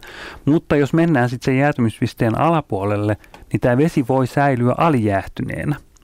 Siitä nyt on paljon sitten tieteellisessä kirjallisuudessa äh, pohdittu, että kuinka kauan tämä alijäähtyminen saattaa kestää. Joku on sitä mieltä, että se voi kestää pitkiäkin aikoja, viikkoja tai kuukausia. Joku on sitä mieltä, että se voi kestää vain muutamia päiviä tai tunteja. Mutta silloin, kun se jäätyminen sitten yhtäkkiä tapahtuu, esimerkiksi koivurungossa, niin silloin me kuullaan, kuullaan tämä paukahdus ja se saattaa johtaa siihen, että se puurunko halkeaa. Että tämmöisiä pakkasalkemia nähdään aika usein, jopa koivussa, mutta aika usein meidän hedelmäpuissa omenan rungoissa ja päärynäpuissa. Muutama sekunnin kuluttua kello on 19. Sitten Radio Suomessa kuullaan uutisia ja kuullaan myös kolme minuuttia urheiluradiota. Suomen luonnon talviilta jatkuu kello 20 asti.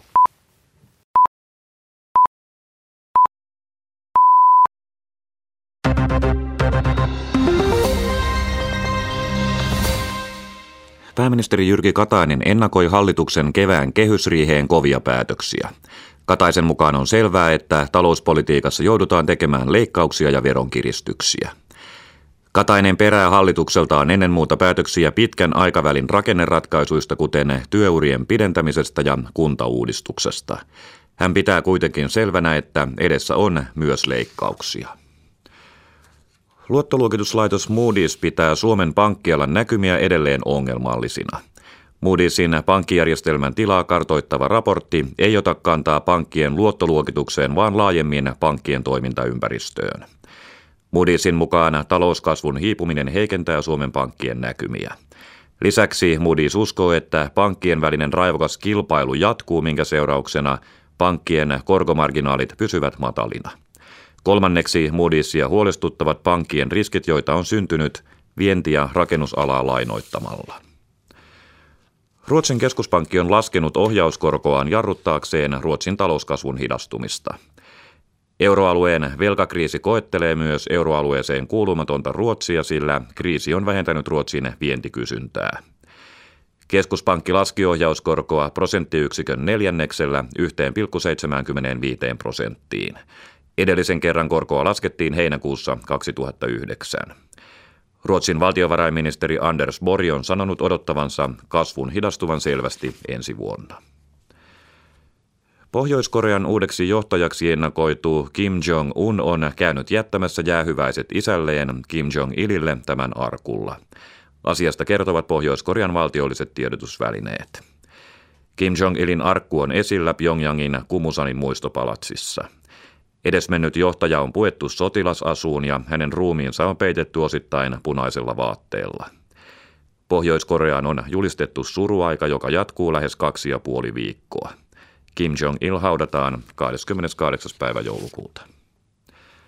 Säätietoja maan etelä- ja keskiosassa enimmäkseen pilvistä ja ajoittain vesi- tai lumisadetta. Länsirannikon tuntumassa paikoin vähän runsaampaa lumi- tai räntäsadetta. Etelärannikolla paikoin runsaita lumi- tai vesikuuroja. Huomenna pilvipeite rakoilee paikoin. Lämpötila plus kahdesta miinus kahteen astetta. Pohjoisessa enimmäkseen pilvistä ja paikoin heikkoa lumisadetta. Lämpötila nollasta miinus viiteen, Pohjois-Lapissa pakkasta 50 astetta. Ajokeli on huono tai muuttuu huonoksi Satakunnan, Etelä-Pohjanmaan ja Pohjanmaan maakunnissa lumi- tai rantasateen takia. Kovan tuulen varoitus Selkämeren eteläosa, lounaistuulta 14 metriä sekunnissa.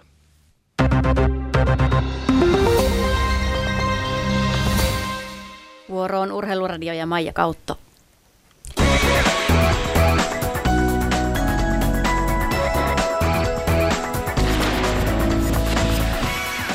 Naisten pujottelun maailmankap jatkuu tänään Flahaussa. Kisan ensimmäisenä startannut pujottelukapin johtaja Marley Schild laski ajan, jota muut lähtivät tavoittelemaan. Poutiainen pääsi rinteeseen kolmantena eikä pysynyt itävaltalaisen kyydissä. Hän jäi maaliin tulessaan Schildistä 1,23 sekuntia ja on kisassa viidentenä. Kukaan muukaan ei onnistunut ohittamaan Schildiä. Lähimmäksi pääsi slovenialainen Tiina Maase. Hänkin jäi lähes kolmen sekunnin kymmenystä itävaltalaisesta. Sanni Leinonen ei selvinnyt toiselle kierrokselle, joka käynnistyy kello 19.30.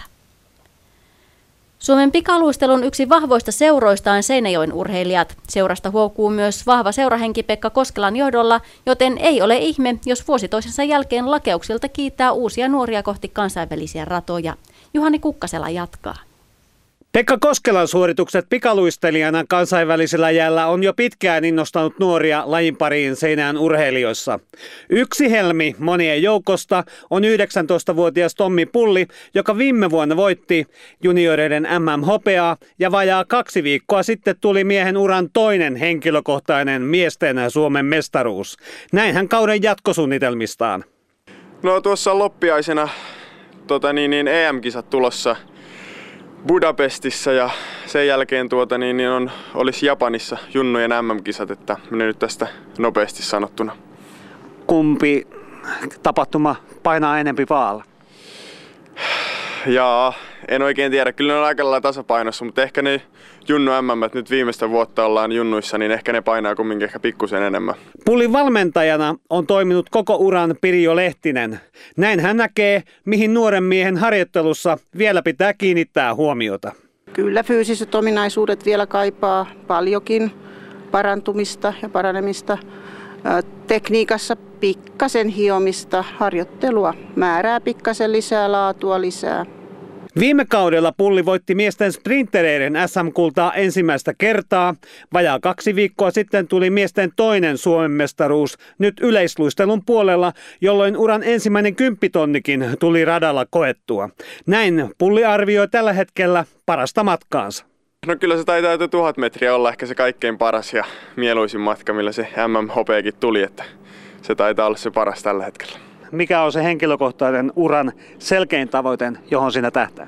No kyllä se on tietenkin olympialaiset, olisi se sitten vuosi mikä tahansa, niin kyllä on olympialaiset tietenkin mielessä ja tähtäimessä, mutta ne on sitten vähän myöhemmin tulee. Pikaluistelun Euroopan mestaruuskisat luistellaan Budapestissa Unkarissa siis tammikuun alussa.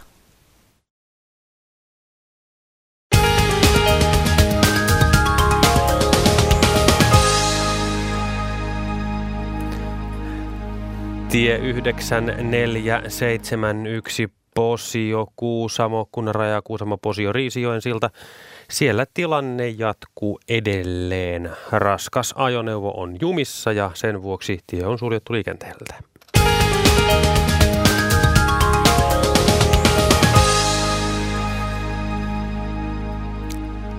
Suomen luonnon talviilta Radio Suomessa kello 20 asti.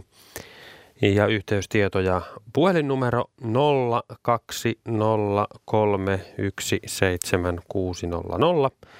Tekstiviestillä voitte lähettää kysymyksen, kommentin, lyhyen tarinankin voi pistää. RS-väli, teemailta väli, kysymys, kommentti. Numero on 16149. Sähköposti radio.suomi.yle.fi tai Radio Suomen internetsivuilta löytyvältä, löytyvällä sähköisellä lomakkeella.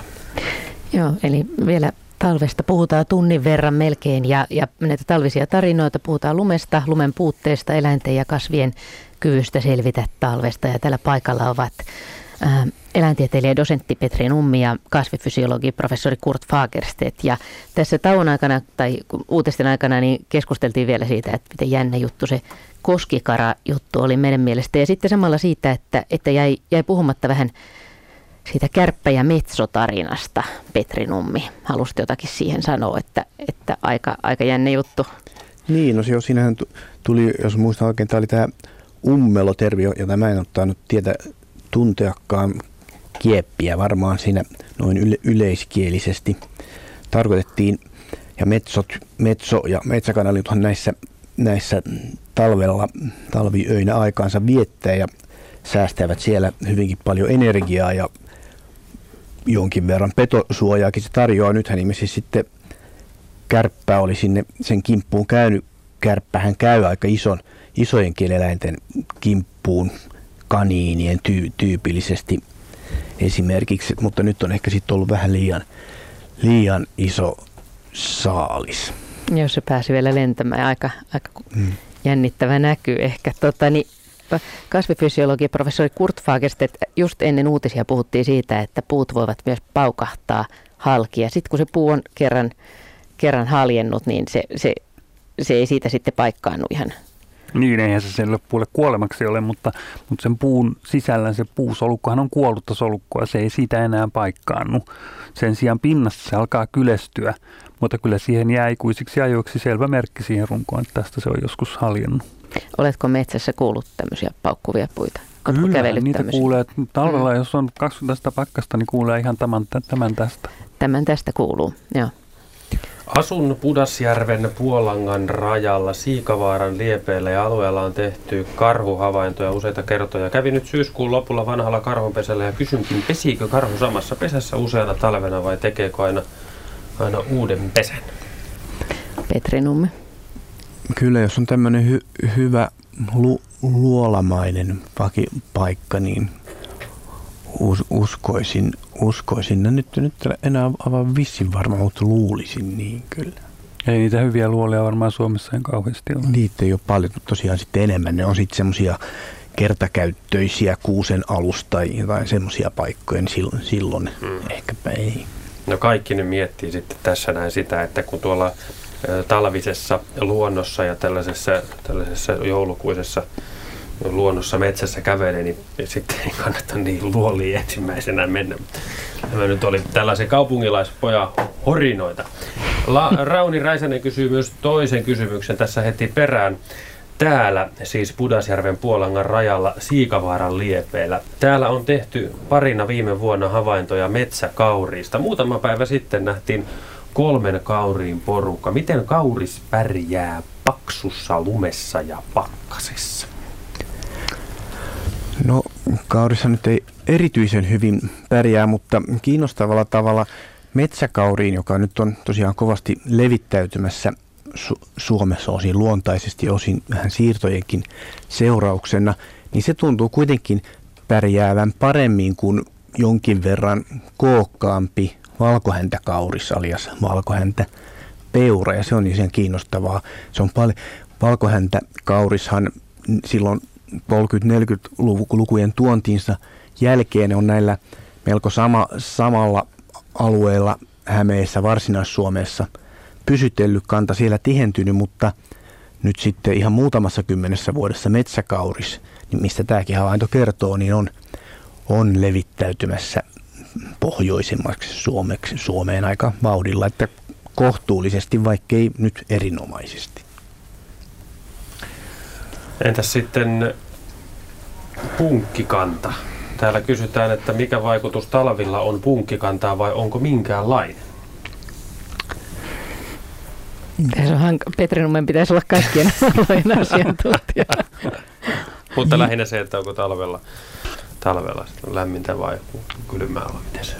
Tuota, vaikea pikku sanoa, mutta aika ke- kestäviä tuntuu ole, olevan punkit, koska olin tuossa, olikohan se nyt huhtikuuta tai milloin tu, tuota, koirani kanssa maaseudulla ja oli ju, juuri niin kuin lumet vasta sulamassa ja se sai muutaman punkin, mistä ehätettiinkin sitten punkkipanna lait, laittoon, mutta että aika kestäviä ne tuntuu olevan, että en tiedä onko, onko suuriakaan. Ja jälleen tietysti lumi, luminietosten turvin ne talvehtii varmaan erinomaisesti, mutta en mä tiedä siellä kasvillisuuden sitten seassa jossakin ju, juurilla, onko niillä ongelmia näissäkään säissä.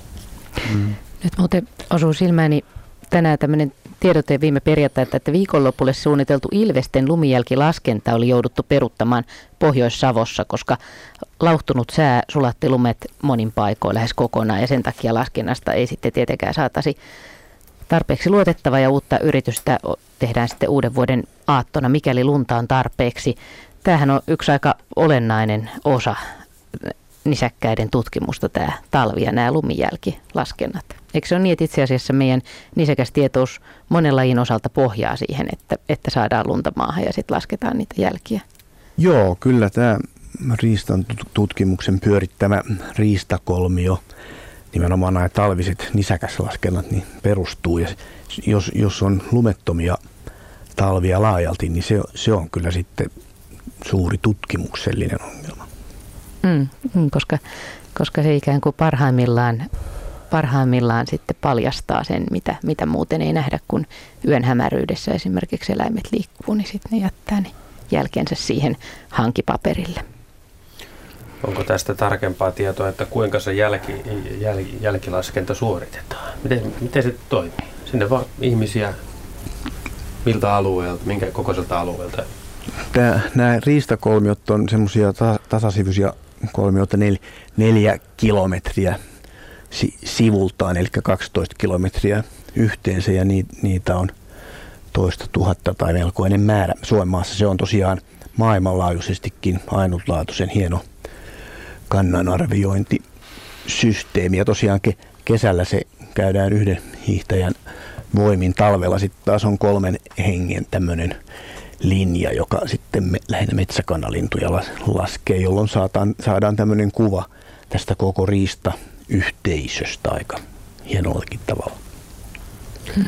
Ja tietenkin ihan tavallinen retkeilijäkin voi vähän samaa, samaa käyttää hyväkseen, että esimerkiksi sitten jos sitä lunta tulee ja lunta sataa esimerkiksi yöllä, niin sitten sitten se on ikään kuin puhdas paperi se maisema ja sitten voi lähteä seuraamaan ja tai jonkun eläimen jälkiä ja sitten vielä vaikka ulottaa sitä reissua pitemmälle katsella, että mitä se on siellä matkan varrella tehnyt niin kuin salapoliisireissuna.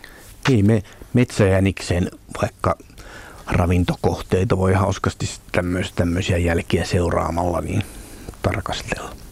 Tuleeko sulla Petri Nummi usein seurailtua eläinten jälkiä? Kerkeekö tutkia tämmöiseen? No jo, ehkä näin vanhoilla päivillä vähän vähemmän, mutta kyllä nuorempana aika innokkaasti. Se on parhaimmillaan ihan hauskaa hommaa. Voi ottaa vaikka eväät mukaan. Ja... On, joo. 020317600 on puhelinnumero Suomen luonnon talviiltaan. Siis 020317600 ja tänne on yritetty lähettää joitakin kuvia ja kuten aikaisemminkin Yleisradion virustorjunta valitettavasti nappaa ne pois, jos ne on laitettu erillisenä liitteenä. Mutta todennäköisesti, jos liitätte sen valokuvan suoraan siihen sähköpostiviestiin, niin silloin ne pääsevät luikahtamaan ohi tuosta järeähköstä muurista. Kommentti myyrätilanteeseen tulee Ari Lehtiseltä Janakkalasta. Ainakin Etelä-Hämeessä, Janakkala, Riihimäen ja Lopen alueella on edelleen myyräkannat, ainakin peltomyyräkannat erittäin hyvät, sillä tänne on jäänyt talvehtimaan ennätysmäisesti hiirihaukkoja, piekanoja, ja tuulihaukkoja ja on jopa pari hiiripöllöäkin löytynyt joulukuun aikana. Näistä myyränpurjoista on yhteensä havaintoja noin 30 eri linnusta kuluvalta joulukuulta täältä Kantahämeen eteläiseltä lohkolta. Myös vesilintujen määrät vielä joulukuussa ovat olleet poikkeuksellisen runsaat. Isokoskeloiden suurparvia 703 000 yksilöä on havaittu useassa paikassa ja muista vesilinnuista muun muassa kaakkureita ja uiveloita on löytynyt poikkeuksellisen paljon aiempiin leutoihin talviin verrattuna. Puhumattakaan niin sanotuista normaaleista talvista, mitä ne nyt sitten nykyään ovatkaan, kirjoittaa siis Ari Lehtinen Janakkalasta. Selvä. Tota, ja sitten jos hetkeksi piipahdetaan vielä siellä kasvien maailmassa, niin Kurt Fagerstedt sanoit, äh, mites jos vähän palataan ajassa taaksepäin, että tässä vaiheessa kuitenkin varmaan kasvien pitää olla aika lailla talveen valmistautuneet, mutta missä vaiheessa se talveen valmistautuminen aloitetaan? No se on aika yllättävää, että se aloitetaan hirveän aikaisin tavallisesti Aha. ihmiset kuvittelee, että, että kasvit alkaa valmistautua talveen sen takia, että säät kylmenee. Mutta sehän, se on vain yksi lisätekijä, mutta se tärkein tekijä on päivän pituus. Kasvit pystyy mittaamaan päivän pituuden, tai itse asiassa ne mittaa yön pituuden, mutta se nyt on sama asia, kumpaan ne mittaa. Mutta tämä talven valmistautuminen alkaa jo heinäkuun lopussa. Esimerkiksi suomalainen koivu tavallinen rauduskoivu niin alkaa valmistautua talven jo heinäkuun lopussa. Silloin kun on kuumimmat säät, niin se keksii, että nyt päivät on sen verran mittaisia, että nyt ruvetaan tekemään talvehtimissilmuja ja aika äkkiä kasvu päättyy. Ja sen jälkeen puulon tietysti ne vihreät lehdet, niin fotosynteesi toimii hurjan tehokkaasti ja ne kerää sitten varastoravintoa sinne silmuihin ja runkoihin ja juuriin. Ja mitä pidempi lämmin syksy on, niin sen parempi sille kasville. Siis heinäkuun lopussa, eikö se nyt ole vähän liian? Heinäkuun lopussa. Koivu on erinomaisen hyvin sopeutunut tähän meidän ilmastoon. No entäs, entäs sitten nämä puut, jotka ei, e, siis tämmöiset havupuut, tekeekö ne mitään? Havupuut tekee, tekee ihan saman asian, kyllä. Kyllä joo, havupuut on, on ehkä vieläkin paremmin sopeutuneet tähän, että nehän kasvaa vaan silloin alkukesästä ja sitten loppu, loppukesästä ne ehkä runkoon tekee vielä vähän, vähän sitä, sitä kesäpuuta, mutta sen jälkeen ne kerää vaan sitten varastoravintoa talveen ja seuraavaa kevättä varten. Niin, että suomalaisia puita ei niin talvi pääse yllättämään kovin Niitä helposti. Ei pääse yllättämään, ei. Sen sijaan, jos meillä on sitten eteläisempää peru olevia koristekasveja, niin nehän tuolta Keski-Euroopan seudulta ei ollenkaan tajua, että kun päivä nyt on tämän mittainen niin kuin meille heinäkuun lopussa, että se merkitsee sitä, että talvi on tulossa. Ja sen takia ne sitten usein kasvaa myöhään syksyyn, ja jos sattuu olemaan lämmin syksy, ne voi selvitäkin, mutta sitten jos tulee yhtäkkiä yöpakkasia, niin se on niille täysi yllätys, ja, ja sitten ne siihen menehtyy tai ainakin kärsii pahasti. Kaisa kysyy, että miten tämä keli vaikuttaa kaloihin. Tämä on Petri Heini. No, no joo, en kauhean yksityiskohtaisesti osaa tietää, mutta periaatteessa on se, se että ei tule jää, jäätä eikä noin hap, happitilanne ongelmia, niin pitäisi olla hyvi, hyvä, hyvä asia. En tiedä sitten, miten jos sitten hyvin rehevissä järvissä, jos siellä, siellä jotkut tämmöiset happea kuluttavat prosessit sitten, sitten läm, pikkusen lämpimässä jatku, jatkuu, niin voiko siitä tulla ongelmia, mutta enimmäkseen niin jää, jää, jään puuttuminen pitäisi hapen, happitilanteen kannalta olla ainakin hyvä. Tuosta vesistä tuli muuten mieleen se, se vielä et, kerran näistä kansanperinneasioista, että sitähän on joskus uskottu, että eläimet esimerkiksi muuttuu toisiksi.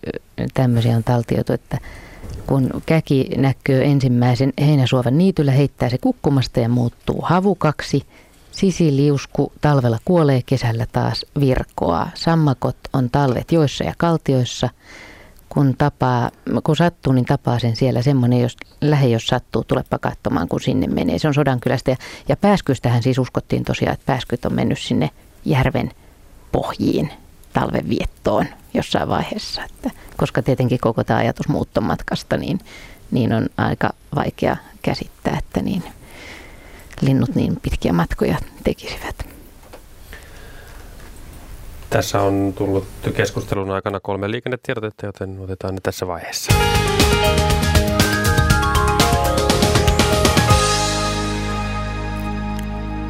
Ensin tie 12 päällekkäinen kuisema kyllö, siellä eläimiä tiellä ja alueella liikkuu kaksi irti päässyttä hevosta. Tie 12 kuisema kyllö, päällekkäinen eläimiä tiellä alueella liikkuu kaksi irti päässyttä hevosta liittyen tuohon aikaisempaan onnettomuuteen, josta muutoin raivaustyö on ohi.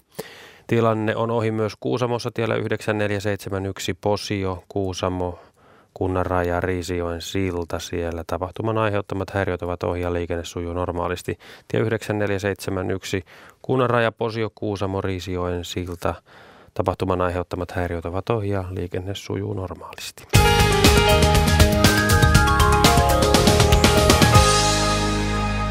Kello, kello 20 asti vietetään Suomen luonnon talviiltaa. Minä olen Markus Turunen, Minna Pyykko on myös studiossa ja kysymyksiin vastaamassa. Tarinoita kommentoimassa ovat eläintieteilijä, dosentti Petri Nummi ja kasvifysiologi professori Kurt Fagersted. Ja yhteystietoja tähän lähetykseen Puhelimitse voi Leena Suomelle soittaa, hän tuolla koko ajan puheluihin vastaileekin. 020317600, siis 020317600.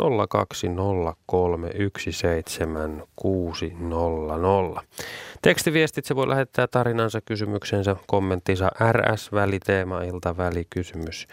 RS-väli, teema-ilta, välikysymys. Viestinumero on 16149. 16149. Ja sitten sähköpostitse radio.suomi.yle.fi. Siis radio.suomi at yle.fi. Ja siis Radio Suomen internetsivuilta löytyvällä sähköisellä lomakkeella myös. Ja, ja vielä, vielä siis runsaan puolen tunnin ajan puhellaan siitä, millaisilla konsteilla eläimet ja kasvit selviävät talvesta ja vähän tästä talvisen luonnon harrastamisesta. Mites Petri Nummi ja Kurt Fagerstedt, onko teillä hyviä vinkkejä, että miten talvista luontoa voi harrastaa? Mitä, minkälaiselle kasviretkelle kannattaisi lähteä tai minkälaiselle eläinretkelle? Tällä hetkellä voi vielä lähteä vaikka sieniä keräämään. niin, mä ainakin yritän parantaa mun ennätystä, siis joka on 11. joulukuuta näitä suppilouahveroita keräämässä. Niin, ja kun lunta ei ole, niin karpaloitahan voi mennä keräämään. Joo, nimenomaan. Jos ei karhutus syönyt kaikkia. No, entäs sitten isäkäspuolella tai eläinpuolella? No, no tietysti näitä jä, jälki, jälkijuttuja, mitä tosiaan nyt, nyt ei ole tietysti sitten on näitä... Etelä-Suomessa, niin. Mm, sitten tietysti vähän myöhemmin ta- talvella tai hyvin varhain keväällä, nehän on hyvin talvisia touhuja sitten vaikka joidenkin pöllöjen soidin huhuilut, nehän on aika, aika hienoa ja tunnelmallista talvi, talvipuuhaa. Soittaja seuraavana on Pasi Lehti ja Salon suunnasta. Halo Pasi. Joo, halo, halo. No niin, ole hyvä. Hyvää iltaa. Tuota, mulla on semmoinen mielenkiintoinen juttu tai kysymys, kun tuota, viime vuonna oli erittäin hyvä omenavuosi.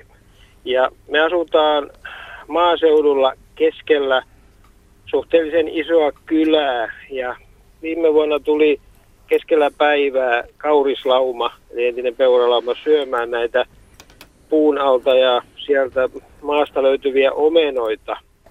Ja ne jätti lintu, lintu, siemenet ja lintulauta jäi rauhaan, mutta tänä vuonna, kun ensilumi tuossa tuli ja meni, niin sinä aikana laitoin linnuille ruokaa siihen lintulaudalle ja totesin sitten yhtä äkkiä, että meillä on todella isoja nelijalkaisia karvaisia lintuja. Eli peurat tuli syömään näitä linnunruokia, talia ja sitten viljan siemeniä, mitä siellä sitten olikin. Ja vähän nyt kiinnostaa sitten, että kun tätä ei ole aikaisemmin tapahtunut, että onko peuroilla tai kaureilla ruokaa ja onko ne lintujen kanssa kilpailijoita tässä ruoan syömisessä talvisaikaa? No noin normaali ravintoja ajatellen ne eivät kyllä juuri ole, mutta tietysti juuri tämmöisissä ihmisen luomissa tilanteissa, niin sittenpähän ne tietysti varmaan aika sitten suuri ruokaisina, niin varmaan, varmaan voivat olla, olla, että jos erityisesti sitten lintuja haluaa suosia, niin täytyy varmaan koittaa viritellä jotenkin korkeammalle näitä, näitä sy- systeemeitä. Me, siinä on, meillä on muitakin eläimiä, on rusakoita ja jäniksiä ja muita, ja ne eivät koskaan ole näitä linnunruokia mitenkään yrittäneet saada itselleen. Ja, ja tuossa tuli mieleen, kun metsästäjät yleensä ruokkivat myöskin näitä, näitä kauriita ja hirviä niin omenoilla, että mistä ihmeestä ne kauriit tietävät, että siellä on omenoita siellä puutarhassa, että tota, haistaako ne vai mistä se tulee se tieto? No kyllä ne varmaan mm, aika hyvin saattavat ha- haistaakin, että kyllä ne käyttää tietysti jänisellä myös niin ra- tuota ha- hajuaistiakin ravinnon val- valintaan. Joo, se, nämä kauriit, kun tuossa pihalla on liikkunut, niin ei ne niin mitenkään häiriöksiä eikä mitenkään muuten. Että ne tulee kauniisti portista sisälle ja ikkunan alle ja melkein sanotaan, jos ikkunasta ulos katsoo, niin ovat siinä metrin päässä suurin piirtein ikkunan takana, mutta tuota, vähän se harmittaa, jos linnun ruoka menee muihin suihin kuin mihin on tarkoitettu. No, mutta täytyy korvauksessa koittaa siinä napata vuoden luontokuva sitten ehkä niistä Joo, no. Vuosi, joo, vuosi sitten olisi saanut tai otinkin kuvia. Siinä oli viisi kaurista omenapunalla syömässä omenoita, mutta tota, Joo. täytyy koittaa ottaa tänä vuonna toinen kuva. Aivan. Hyvä, kiitoksia Pasi Lehti. Jos ei ollut muuta, niin toivotetaan hyvää illanjatkoa. Joo, kiitoksia, Kiitoksia vaan. soitosta. Kiitoksia. Hei hei. Hei. Vähän samaan asiaan on täällä tullut myös kysymys äh, sähköpostitse, tai itse asiassa internetistä, mutta nyt kuitenkin. Miten suhtautua linturuokinnalla vieraileviin metsämyyriin, jotka kiipeävät koristeomena puussa olevalle lintulaudalle? Pertti kysyy tätä. Siirtää lintulauta johonkin parempaan paikkaan. No, no joo, me- metsämyyrät on kyllä aikamoisia kiipeilijöitä, että sikäli voi olla vai, vaikea. Tietysti siinä voi tiettyä varo, varovaisuutta, en tiedä nyt tuommoisessa tilanteessa tuleeko se eteen, mutta metsämyyrähän nyt on tämä tämän myyräkuumeen levittäjäotus si, sinänsä, että en tiedä nyt miten ulkoilmassa, mutta tämmöisistä latotilanteistahan se kyllä, tai semmoisissa se hengitysteitse voi, voi lev, levitä, että ehkä sen hieman varovainen kannattaa olla. Metsämyyrän ruokinta ei kannata välttämättä suosia. Mm. Mm. 020317600 on puhelinnumero tähän Suomen luonnon talvi-iltalähetykseen ja sähköpostia voi laittaa osoitteeseen radio.suomi.yle.fi, siis radio.suomi.yle.fi tai Yle Radio Suomen nettisivulta löytyvällä sähköisellä lomakkeella. Onko me puhuttu tässä lähetyksessä vielä siilistä? Ei ole vielä puhuttu Okei, okay, koska Eija kysyy, että miten siilien talvi sujuu etelässä näin sateisilla ilmoilla. No, Petri Numme. Jaa, mm, tota, no, no siir, siirrytään tämmöisiin nyt johonkin lehtikasojen alle ja sellaisiin paikkoihin hakeutuvat horro, horrostamaan. En tiedä, on, onko erityisongelmia, mutta tietysti jos hyvin, hyvin märkää on, niin voi olla, että aina, aina joidenkin yksilöiden tal, tuota horrostamispaikka voi olla vähän huonompi. Ja si, silloin se on tietysti jossain määrin energiaa kuluttavaa, jos täytyy etsiä uutta paikkaa tai kovin, kovin kastuu tai sellaista. Siili, urokset menee jo joskus elokuussa, niin tota, horrokseet varsin aikaisin. Onko karhun talviunilla ja siilin horroksella sama tarkoitus? Sama, sama tarkoitus, joo, mutta tosiaan selkeästi erilaisia, fysiologisesti erilaisia toimintoja. Ja sitten vielä on tietysti horrostenkin suhteen on syytä erottaa ikään kuin tosiaan tämmöisen nisäkkään säädelty horros ja sitten taas käärmeiden tai matelioiden näiden vaihtolempeisten säätelmätön horros, jos siellä rupeaa kovasti kylmenemään, niin sitten ne, ne kyllä varmaankin ku, kuolevat, kun sitten ainakin nisäkäs niin kauan kuin sillä on varastoravintoja, niin pystyy sitä säätelemään. Niin ja siilitkään pystyy heräilemään aina välillä sitten tästä talvihorroksestaan. Niin, ja ne, ne taitavat, niin, ne ilmeisesti joutuvatkin eri, ja si, siinä onkin juuri tämä talven karhun unen ihmeellisyys, että ne, niiden ei tar, tarvitse, tietysti ne on, se on kevyempi systeemi, mutta ne on siinä unessaansa, eivätkö joudu niin kuin erityis, erityistoimia erityistä varten harjoittamaan. Onko sinulla, Petri Nummi, kuinka paljon tietoa siitä, että mi- miten, millä lailla ja millä keinoin karhun talviunta tutkitaan tai on tutkittu? No tuossa Minna mainitsinkin, että viime, mä en tiedä, musta tällä hetkellä ehkä ei niin ole meneillä, mutta tosiaan Oulun yliopistossa sitä, sitä tutkittiin ja sie, siellä muun muassa mm, aikanaan työskenteli tuttavani Juha Karhusiekkinen, jolla oli sellainen erityispiirre, että hän oli hakenut tutkimusyksilönsä puusta, joka oli tämmöisen ammutun emokarhun poikainen, joka sitten otettiin, otettiin hoiviin ja sillä tehtiin myös karhuuni tutkimuksia. Ja siis miten? No, en nyt ole sillä fy- fysiologi, ni, ni, niissä nyt on varmaan eri, erilaisia. Sä luot siinä olosuhteet niin, että karhu pääsi talviunille. Joo, se on tietysti jossain, jossain to, eläin, ne oli jossain eläintarhassa ja sit, sitten siellä niiden tuota, ruumiin toimintoja mit, mittailtiin niin kuin nyt kenen hmm. tahansa meistä. Niin, niin. Totta kai, niinpä juuri. Miten mahtaa pajulle käydä, kun näkyy tekevän pajun kissoja syksyllä? Siitä kai vähän olikin, että nyt jos kova pakkanen tärähtää, niin se on sitten sillä selvä. Niin, se on sillä selvä niiden pajun kissojen kohdalta, mutta ei se pajun koko puu siihen varmastikaan kuole. Että se on niin hyvin sopeutunut tähän meidän ilma-alaan. Mutta samaten voidaan, voidaan havaita monien muidenkin silmujen pullistuvan nyt jo. Ja, ja jotkut koristekasvit, niin kuin meillä aika hyvin sopeutunut sireeni, niin sen silmut on nyt jo pullistuneet ihan huomattavasti, mutta mä en ole ainakaan koskaan huomannut, että niissä olisi tapahtunut pahemmin talvivaurioita, vaikka ne nyt onkin jo näin pulleita ja vaikka tulisikin pakkaset.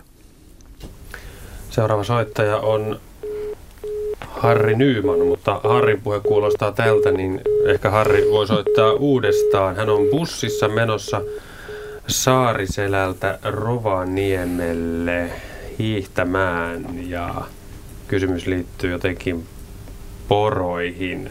Mutta äh, jos me saadaan Harri kiinni vielä, tai jos Harri kuulet, niin, niin soita tänne takaisin numeroon 020317600.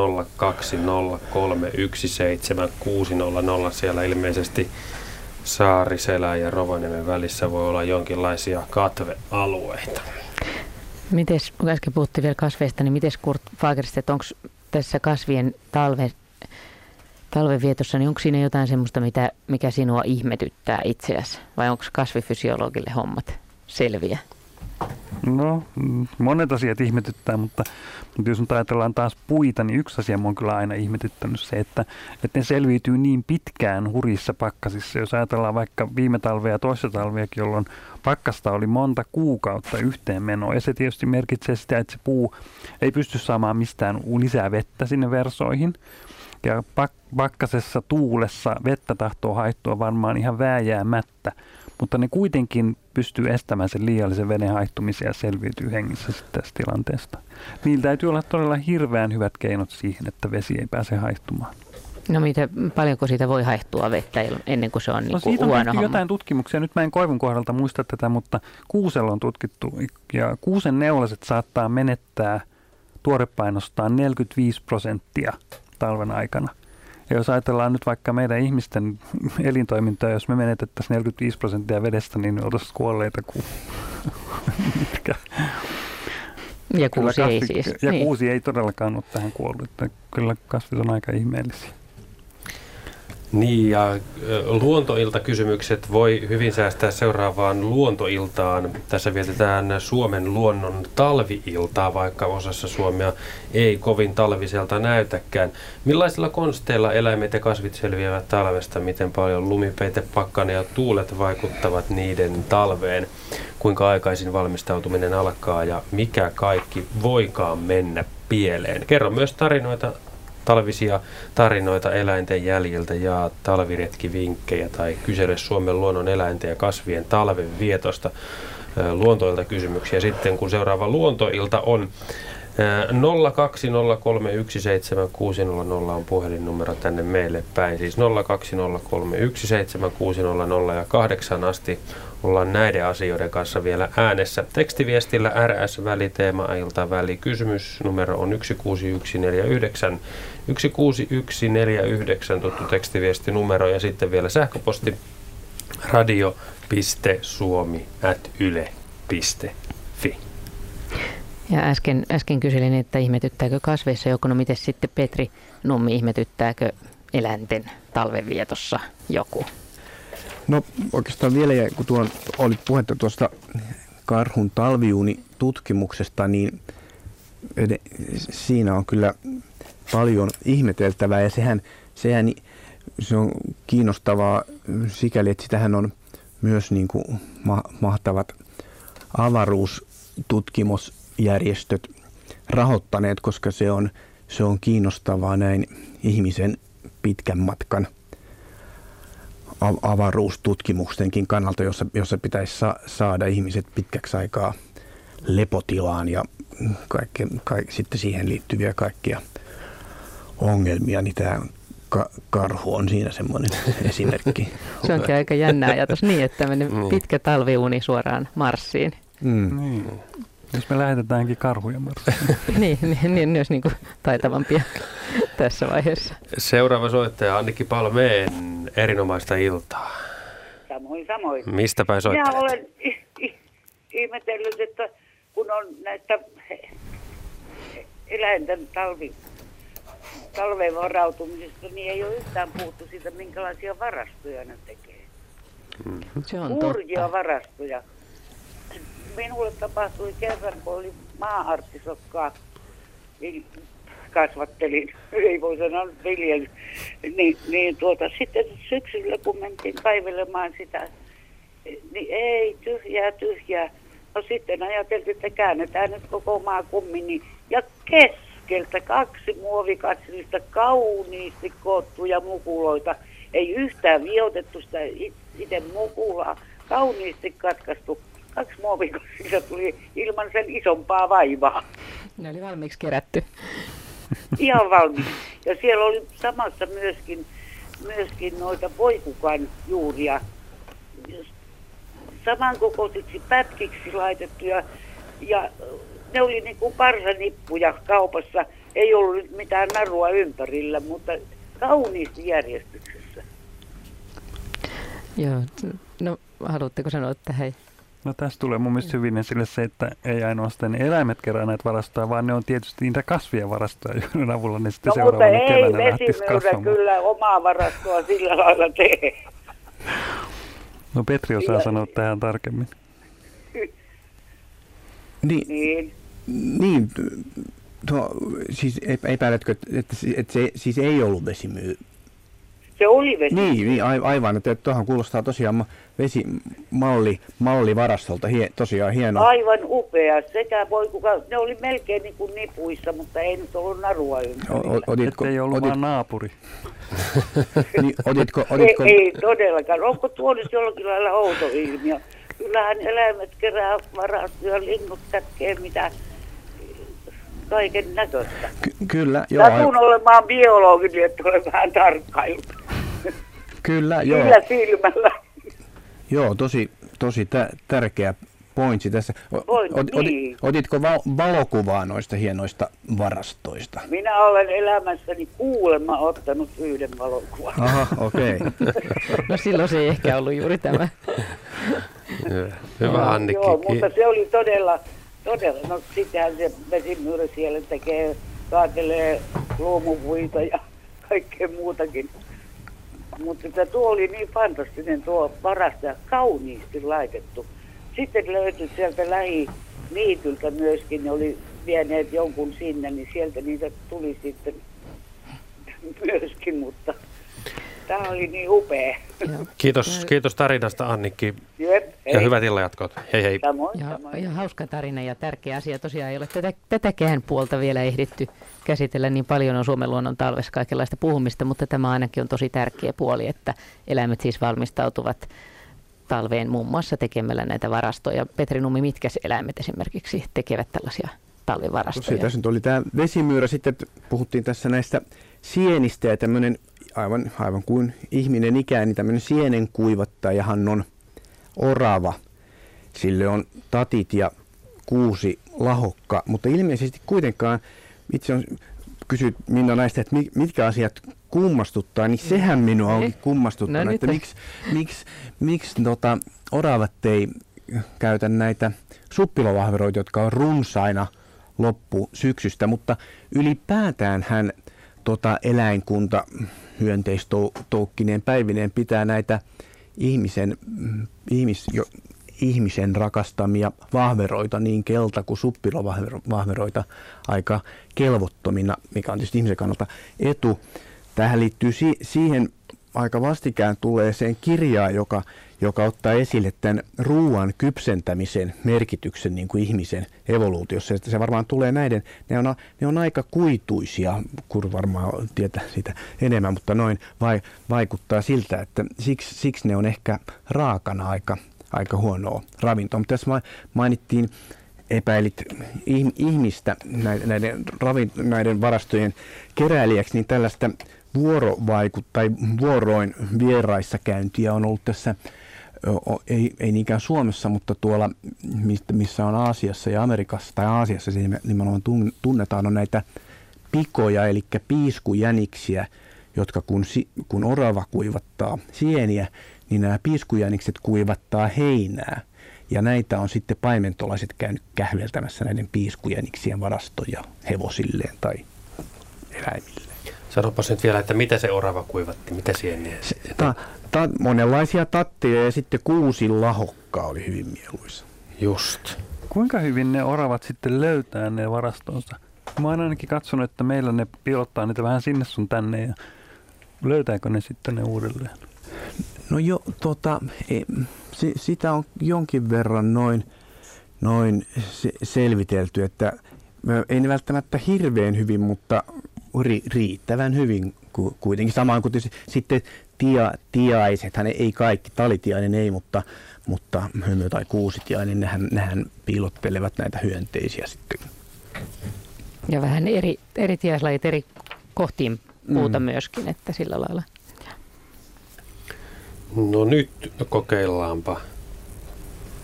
Lähteekö Harrista ääntä? Joo, kyllä nyt lähtee varmaan. Erinomaisesti. Mutta esitän kysymyn, kysymyksen nopeasti. Tässä olin, olen siis bussissa Saariselästä, Se- Saariselältä Rovaniemelle. Ja olin pari päivää sitten hiihtämässä tuolla Lumi-Suomessa Saariselällä. Ja törmäsin poroihin. Ja niitä oli varmaan parikymmentä siinä. Ja, ja jotkut oli sitten, jäi sitten ladun väärälle puolelle ja lähti sitten kiireen vilkkaisen muun porolauman perään siitä. Ja joku kysyikin, joka tuli vastaan siitä, että pitäisikö poroja pelätä. Tähän on kyllä, mä oon joskus kuullut vastauksenkin tähän kysymykseen, mutta mä oon unohtanut sen. Kertokaa nyt. No varmaan keskimäärin kyllä ei, mutta ry, ry, voisi nyt kuvitella, että rykimäaikaa, niin kyllähän voi sitten tuota, ur, urokset olla aika, aika kiihkeitä. Että en, en tiedä, en, en ole mikään kyllä poroasiantuntija tai pohjoisen muutenkaan, mutta veikkaisin, että, si, että si, silloin voisi tie, tiettyä varovaisuutta ehkä syytä olla noudattaa. Oliko Harri äh, Saariselällä paljon lunta? sanotaan, että siellä on tarpeeksi lunta hiihtämiseen. Niin. Mutta siellä oli vähän vaikeat keliolosuhteet kyllä, että, että välillä tuli nyt märkää luntakin, luntakin tässä muutama päivä sitten, että jos perinteistä hiihtää, niin ei oikein onnistunut. Okei. Okay, Mutta tar, tar, tarpeeksi hiihtämiseen. Niin just. Mutta ei, ei kunnon talvea sielläkään. On, on ihan ok. Tänään Noniin. miinus, miinus viisi ja tarpeeksi lunta. No, se kauniit puut, kauniit hyvä, puut hyvä, tässä. Hyvä. Oi, oi, oi. Kuulostaa oikein hienolta. Kiitos Harri ja hyvät illanjatkot ja hyvät joulut. Kiitos samoin. Moi moi. Moi. Näin siis Harri 020317600 on puhelinnumero ja meillä vielä kahdeksaan asti on aikaa ja täällä nyt oli tullut äsken joku kommentti, kunhan minä sen nyt löytäisin metsämyyrän ruokintaan. Jos halutaan estää metsämyyrän rotan, kissan tai oravan pääsy tolpan varassa olevalle ruokinta-automaatille, niin paras keino on tehdä automaatin varteen esimerkiksi 50 litran muovisaavista, muovisaavin pohjasta tai pellistä valmistettu kaulus automaatin alle – kauluksen ulkureunan etäisyys noin 30 senttimetriä tolpasta, niin ei mene rottakaan automaatille eikä naapurin kissa. Helpoin tapa estää maasta ylöspäin tulevien metsämyyrä, metsähiirirottakissa ei toivottujen vieraiden ehkäisyyn on tehdä automaattista ylöspäin roikkuva versio.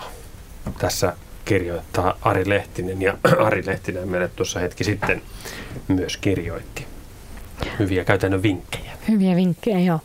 Ja vielä meille voi tosiaan soittaa ja, ja kertoilla talvisia tarinoita tai jakaa tämmöisiä vinkkejä tai kysellä myöskin Suomen luonnon kasveista ja eläimistä ja meille on soiteltu. Kyllä, kyllä. Sirkku soittaa Munkkiniemestä. Terve Sirkku. Terve, terve. Ole hyvä. Kiitos. Minna ja Petri. Sirkku täti soittaa. Mä oon tuntenut teidät molemmat kolmevuotiaasta asti. Aha. Minna entinen oppilaan ja Petri perhetuttu. Saanko kysyä teiltä, kun mulla on vähän huono oma tunto, kun mä noita mustarastoja talvella houkuttelen omenoilla syksyllä jäämään tänne ja ne jääkin koko talveksi munkkiniemeen esimerkiksi ja syövät tältä pihalta ja parvekkeelta isoja omenoita, niin onko se väärin? Pitäisikö niiden lentää lämpimille maille? No niin, Petri. No ei, tota, ei, ei se, kyllä, kyllä ne on aika hy, hyvin tänne talviseen tämmöiseen taajama luontoon ja ihmisen liepeille sopeutunut, että ei siinä nyt suurta ongelmaa ole. Toinen ruokintahäiriö saattaisi olla se, kun tuolla pohjois on ollut, niin nyt ei ole talvikysymys, vaan kuuma kesä helle, jolloin häviää kaikki hyönteiset ja talitiaisilla on vaikeutta löytää ruokaa niille pesuheilleen, niin mä oon syöttänyt niillä niitä rasvapalloja ja sieltähän ne käy valtavasti hakemassa perheelleen, mutta kyllä ne välillä lentää tuohon raitaankin hakemaan sitten jotain hyönteisiä. Että saako niille rasvaa palloja antaa kesällä? No en, en, enpä usko, että siinäkään mitään niin ongelmaa on. Että kyllä ne varmaan tarpeensa mukaan niitä sieltä sitten hyödyntää. Mm. Ja, ja Minnalle niin paljon kiitoksia kaikista ihanista esitelmistä. Niitä, niitä kuunnellaan oikein joo. moninkertaisesti. No kiitos joo ja samaa hauskaa joulun aikaa sinne. Joo, kiitos samoin teidän perheille. Joo. Kiitos. Kiitoksia Sirkku Soitosta. Kiitos. Noin. Tuttuja soittajia välillä. 020317600. Se on siis puhelinnumero täällä lähetyksessä. Meillä on tuollainen kymmenisen minuuttia vielä aikaa näitä Suomen luonnon talviiltaan koskevia aiheita läpikäydä. Mm-hmm. Ja mites me jossain vaiheessa sanoin, että puhutaan myös siitä, että mikä kaikki voi Suomen luonnon talviillassa tai Suomen luonnon talveen valmistautumisessa eläimillä ja kasveilla mennä pieleen, mutta itse asiassa, ettei tulisi väärää käsitystä, niin aika paljon voivat säät vaihdella, niin, niin tota, kyllä eläimet ja kasvit pääsääntöisesti pärjäävät. Vai mitä? Voiko näin sanoa Kurt Fagersta? Kyllä mielestäni voi sanoa. Ainut poikkeus on tietysti sitten taas etelämpää tuodut koristekasvit, jotka voi olla vähän kranttuja. Ja tietenkin se talvihan on, talven merkitys on ollut myös aika iso siinä, että talvi myös estää näitä tulokkaita, saa tulokkaita levittäytymästä. Onhan siinä sekin puoli, että, että mm. tota, nämä tänne Suomen oloihin sopeutuneet karskimmat kaverit pärjää talvella paremmin ja, ja se omalta osaltaan niin kuin vähän rajoittaa näiden tulokkaiden levittäytymistä. Niin, eikä ainoastaan niiden, vaan myös kaiken maailman tautien ja mm. sienitautien ja loisten ja tällaisten leviämistä kyllä pakkaset se, estää. Joo, se on ihan totta. Mites Petri? Niin, tuota, jos tässähän mainittiin, tai tuli tuo kiintoissa viesti näistä vesi, vesilintumääristä tuolta sisä, sisävesiltä, niin se, sehän juuri kertoo siitä, että miten myös sitten muuttuviin tilanteisiin sopeudutaan. Eli linnuthan on tässä tietysti hyvin liikkuvina, niin erity, hyvä, hyvä esimerkki. Ja siinä on tietysti juuri tämä, että tietyssä populaatiossa esiintyy vaihtelu, että on näitä, jotka pyrkii jäämään ja sitten joskus niille käy vähän huonommin riippuen olosuhteista tai sitten taas joskus se on lottovoitto, kun ei olekaan mm. käyttänyt energiaa siihen, että on lähtenyt muualle. Ja tietysti linnuilla on myös se, että ne voi aika, että joskushan ollaan huolissaan niin vaikka juuri näiden talviruokentojen suhteen, että mitäs jos ne tänne jää, että, mutta kuitenkin jos täällä nyt sitten joku sinisorsa, tai no, ne nyt on täällä alvariinsa, mutta jos joku laji on nyt tähän jäänyt, niin se on kuitenkin aika, aika lyhyessä hetkessä Itämeren toisella rannalla. Ei silloin montaa tuntia siinä, siinä me, että ne on aika sopeutuvaisia sitten näihin muutoksiin. Mutta esimerkiksi kyhmyjoutsenethan saattaa kärsiä kyllä, kun meret jäätyy ja tota, niin niitä, niitä kovina kylminä talvina paljonkin uupuu. BirdLife Suomesta tota, Suomi on tiedottanut, että alkutalven linnusto on tavallista monipuolisempi tiedotettaisiin itse asiassa tulee juuri tänään että leuto alkutalvi näkyy ajankohtaan nähden tavallista monipuolisempana linnustonsa. Linnustona erityisesti juuri vesi- ja lokkilintuja on selvästi keskimääräistä runsaammin. Jäättömillä järvillä merenlahdilla runsaasti vesilintuja, isokoskeloiden suurimmat parvet eivät ole vielä edes ehtineet Etelä-Suomeen ja esimerkiksi joutsenia ja Kanadan hanhia viipyy Suomessa vielä sadoittain. Ja sen lisäksi on myöskin tavallista enemmän ilmoitettu västäräkeistä, niittykirvisiä, sinisuohaukkoja. Kaikkia tätä lintujen lajikirjo on edelleen monipuolinen. Kuluvan joulukuun aikana on havaittu tähän mennessä 160 lintulajia, mikä on kymmenisen lajia enemmän kuin keskimäärin viime vuosina samaan aikaan. Otetaan tässä vaiheessa viimeinen soittaja Aimo Rättyä Kokkolasta on puhelimessa. Halo, halo. Halo, halo. Täällä tuota, on pohdiskelija. Miettinyt tuota, kun tuo merivesi on nyt näissä tällä Pohjanlahdellakin ja samoin varmaan Suomenlahdella. Kun kuuntelen tässä tiedotuksia, merivesi on ollut jo epätavallisen kauan noin korkealla metriä normaalia korkeammalla, niin mikä vaikutus heillä on tässä, tuleeko ennen kuin puhuttiin noista suolapulsseista, että tuolta valtameriltä nyt suolaisempaa merivettä, kulkeutuuko se tänne Suomen merialueelle ja mikä vaikutus, jos näin tapahtuu, niin sillä on niin kalatto. Ennen puhuttiin esimerkiksi Turskan suhteen, jos nyt muistan vanhoja aikoja, että kaipaa tätä suolapulsseja. Että ja kuuluuko tämä nyt teidän käsiteltäviin asioihin, mutta ainakin hipa tätä kalojen suhteen tämä, kysymys. Jos tuntuu siltä, että ei kuulu, niin sitten ojetaan suoraan tuota, niin, luontoiltaa, mutta jos jotain tässä vaiheessa irtoaa, niin olkaa hyvä. No, ehkä se on parempi, että kysytään tätä asiaa sitten luontoillan asiantuntijoilta siellä sitä, sitä tuota niin, on, on laajemmalti ja useamman henkilön voimin. Kiitoksia Aimo Rättyä kuitenkin soitosta ja hyvät illan jatkot. Tässä vaiheessa pitää ottaa yksi liikennetiedote, koska tämä on sen verran tärkeää. Koskee tietä kuusi Liljendal, Perna ja Koskenkylän liittymä Liljendal. Onnettomuuspaikan pelastus- ja raivaustyöt ovat käynnissä ja tämän liikennetiedotteen mukaan tie 6 on suljettu liikenteeltä. Siis tie 6 Liljendal, Perna ja Koskenkylän liittymä Liljendal. Onnettomuuspaikan pelastus- ja raivaustyöt käynnissä ja liikennetiedotteen mukaan tie 6 on suljettu liikenteeltä. Joo, vielä hetken aikaa Suomen luonnon talvi aiheesta ohjelmaa jatketaan. Mitenkäs Kurt Fagerster ja Petri Numme, tuleeko teille äkkiseltään mieleen jotain hauskoja muistoja talvisilta retkiltä? Missä te olette retkeillyt tai, tai jotain hauskoja kohtaamisia eläinten tai kasvien kanssa? No Tämä tuli vähän kohta, äkkiä. Yksi, yksi hauska kohtaaminen tuli mulle ainakin tässä ihan olisiko se ollut viime viikonloppuna, kun mä kävin, kävin metsässä, niin huomasin, että sammalet on tänä syksynä kasvaneet tosi hienosti. Ne oli aivan upeita ja nyt on tietysti ollut hirveän hyvät olosuhteet, kun vettä on tullut eikä ollut kauhean kylmä. Ne oli komeita ja vihreitä ja ilmeisesti siellä fotosynteesi pyörii täydellä teholla vielä. Niin, joulukuussa. Mm-hmm.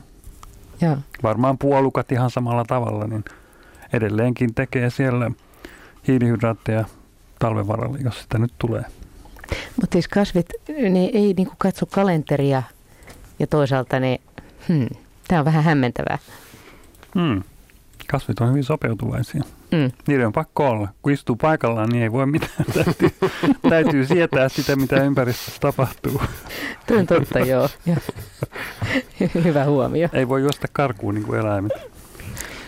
Tässä tulee Kurtille vielä yksi kysymys. Kahdeksaa kysymys on kuusista sen laittaa Siurolta Nokialta Tiina Sarjanen. Viime lauantaina 17. päivä joulukuuta olimme kaatamassa joulukuusta metsästämme.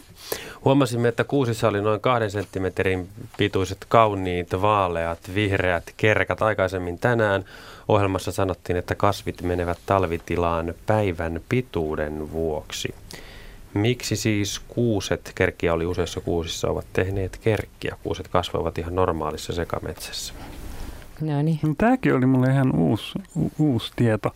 Mä nimittäin itse kaadoin joulukuusen tässä viikko sitten ja siinä ei kyllä ollut vielä mitään kasvua lähtenyt, lähtenyt liikkeelle, että aika ihmeellistä, mutta tässä yhteydessä tulee kyllä mieleen, että kasvien tämä kylmävaatimus ei ole mitenkään täydellinen. Ja aika usein erilaiset stressiolosuhteet saattaa vaikuttaa siihen, että sitä kyseistä vaatimusta, esimerkiksi nyt tätä kylmän vaatimusta ei tarvitakaan. Ja semmoinen tekijä, mikä vaikuttaa tähän, on kuivuus. Tosin tänä syksynä kesällä ei kyllä varmaan kauhean kuiva, kuiva ole ollut, mutta, mutta joissain tapauksissa se kuiva kausi voi käydä samasta kuin kylmäkausi.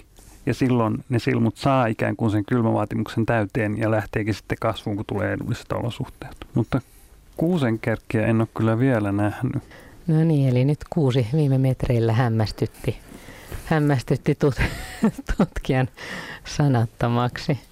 Ja hyvä, että Tiina Sarjanen sanoi, että se oli omasta metsästä haettu eikä, eikä sitten mistään muualta.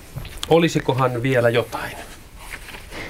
Mm, ei muuta kuin, että tal- talvi on ehkä, sitähän me ei vielä tiedetä, että minkälainen koko tästä talvesta tulee. Voihan tulla vielä luminenkin talvi ja pakkastakin voi tulla. Entä sitten, jos yhtäkkiä tulee se pakkanen tämmöisten kovien vesisateiden jälkeen? Siitä puhuttiin jo vähän, mutta onko se esimerkiksi, onko se sitten kasveille se huono tilanne? No se ei ole kyllä hirveän hyvä kasveille. Hmm. Et mieluumminkin voisi tulla pikkasen lunta, vähän lumisuojaa ja sitten pakkasia, mutta ei mitään semmoisia kauhean suuria muutoksia. Ja varsinkin sitten myöhemmin keväällä, jos tulee sitä, että kun päivät on jo vähän pidentynyt ja aurinko paistaa, oikein reilusti ja lumet alkaa sulaa ja sitten tulee yhtäkkiä yöpakkasia. Meillähän usein on niin, että maaliskuussakin saattaa yöpakkasta mennä 20, niin ne on sitten jo aika hankalia kasveille. Selvä. Eli tässä tämä kiitokset seurasta, kiitokset asiantuntijoille, eläintieteilijä dosentti Petri Nummi ja kasvifysiologi professori Kurt Fagerstedt ja kiitos Markus Turunen ja itse Talvisehän tässä vasta on aluillaan. Kiitos. Kello 20 Radio Suomessa kuullaan uutisia ja kello 20.03 lyhyesti myös sitten säätietoja. Nyt aikamerkkiä uutiset.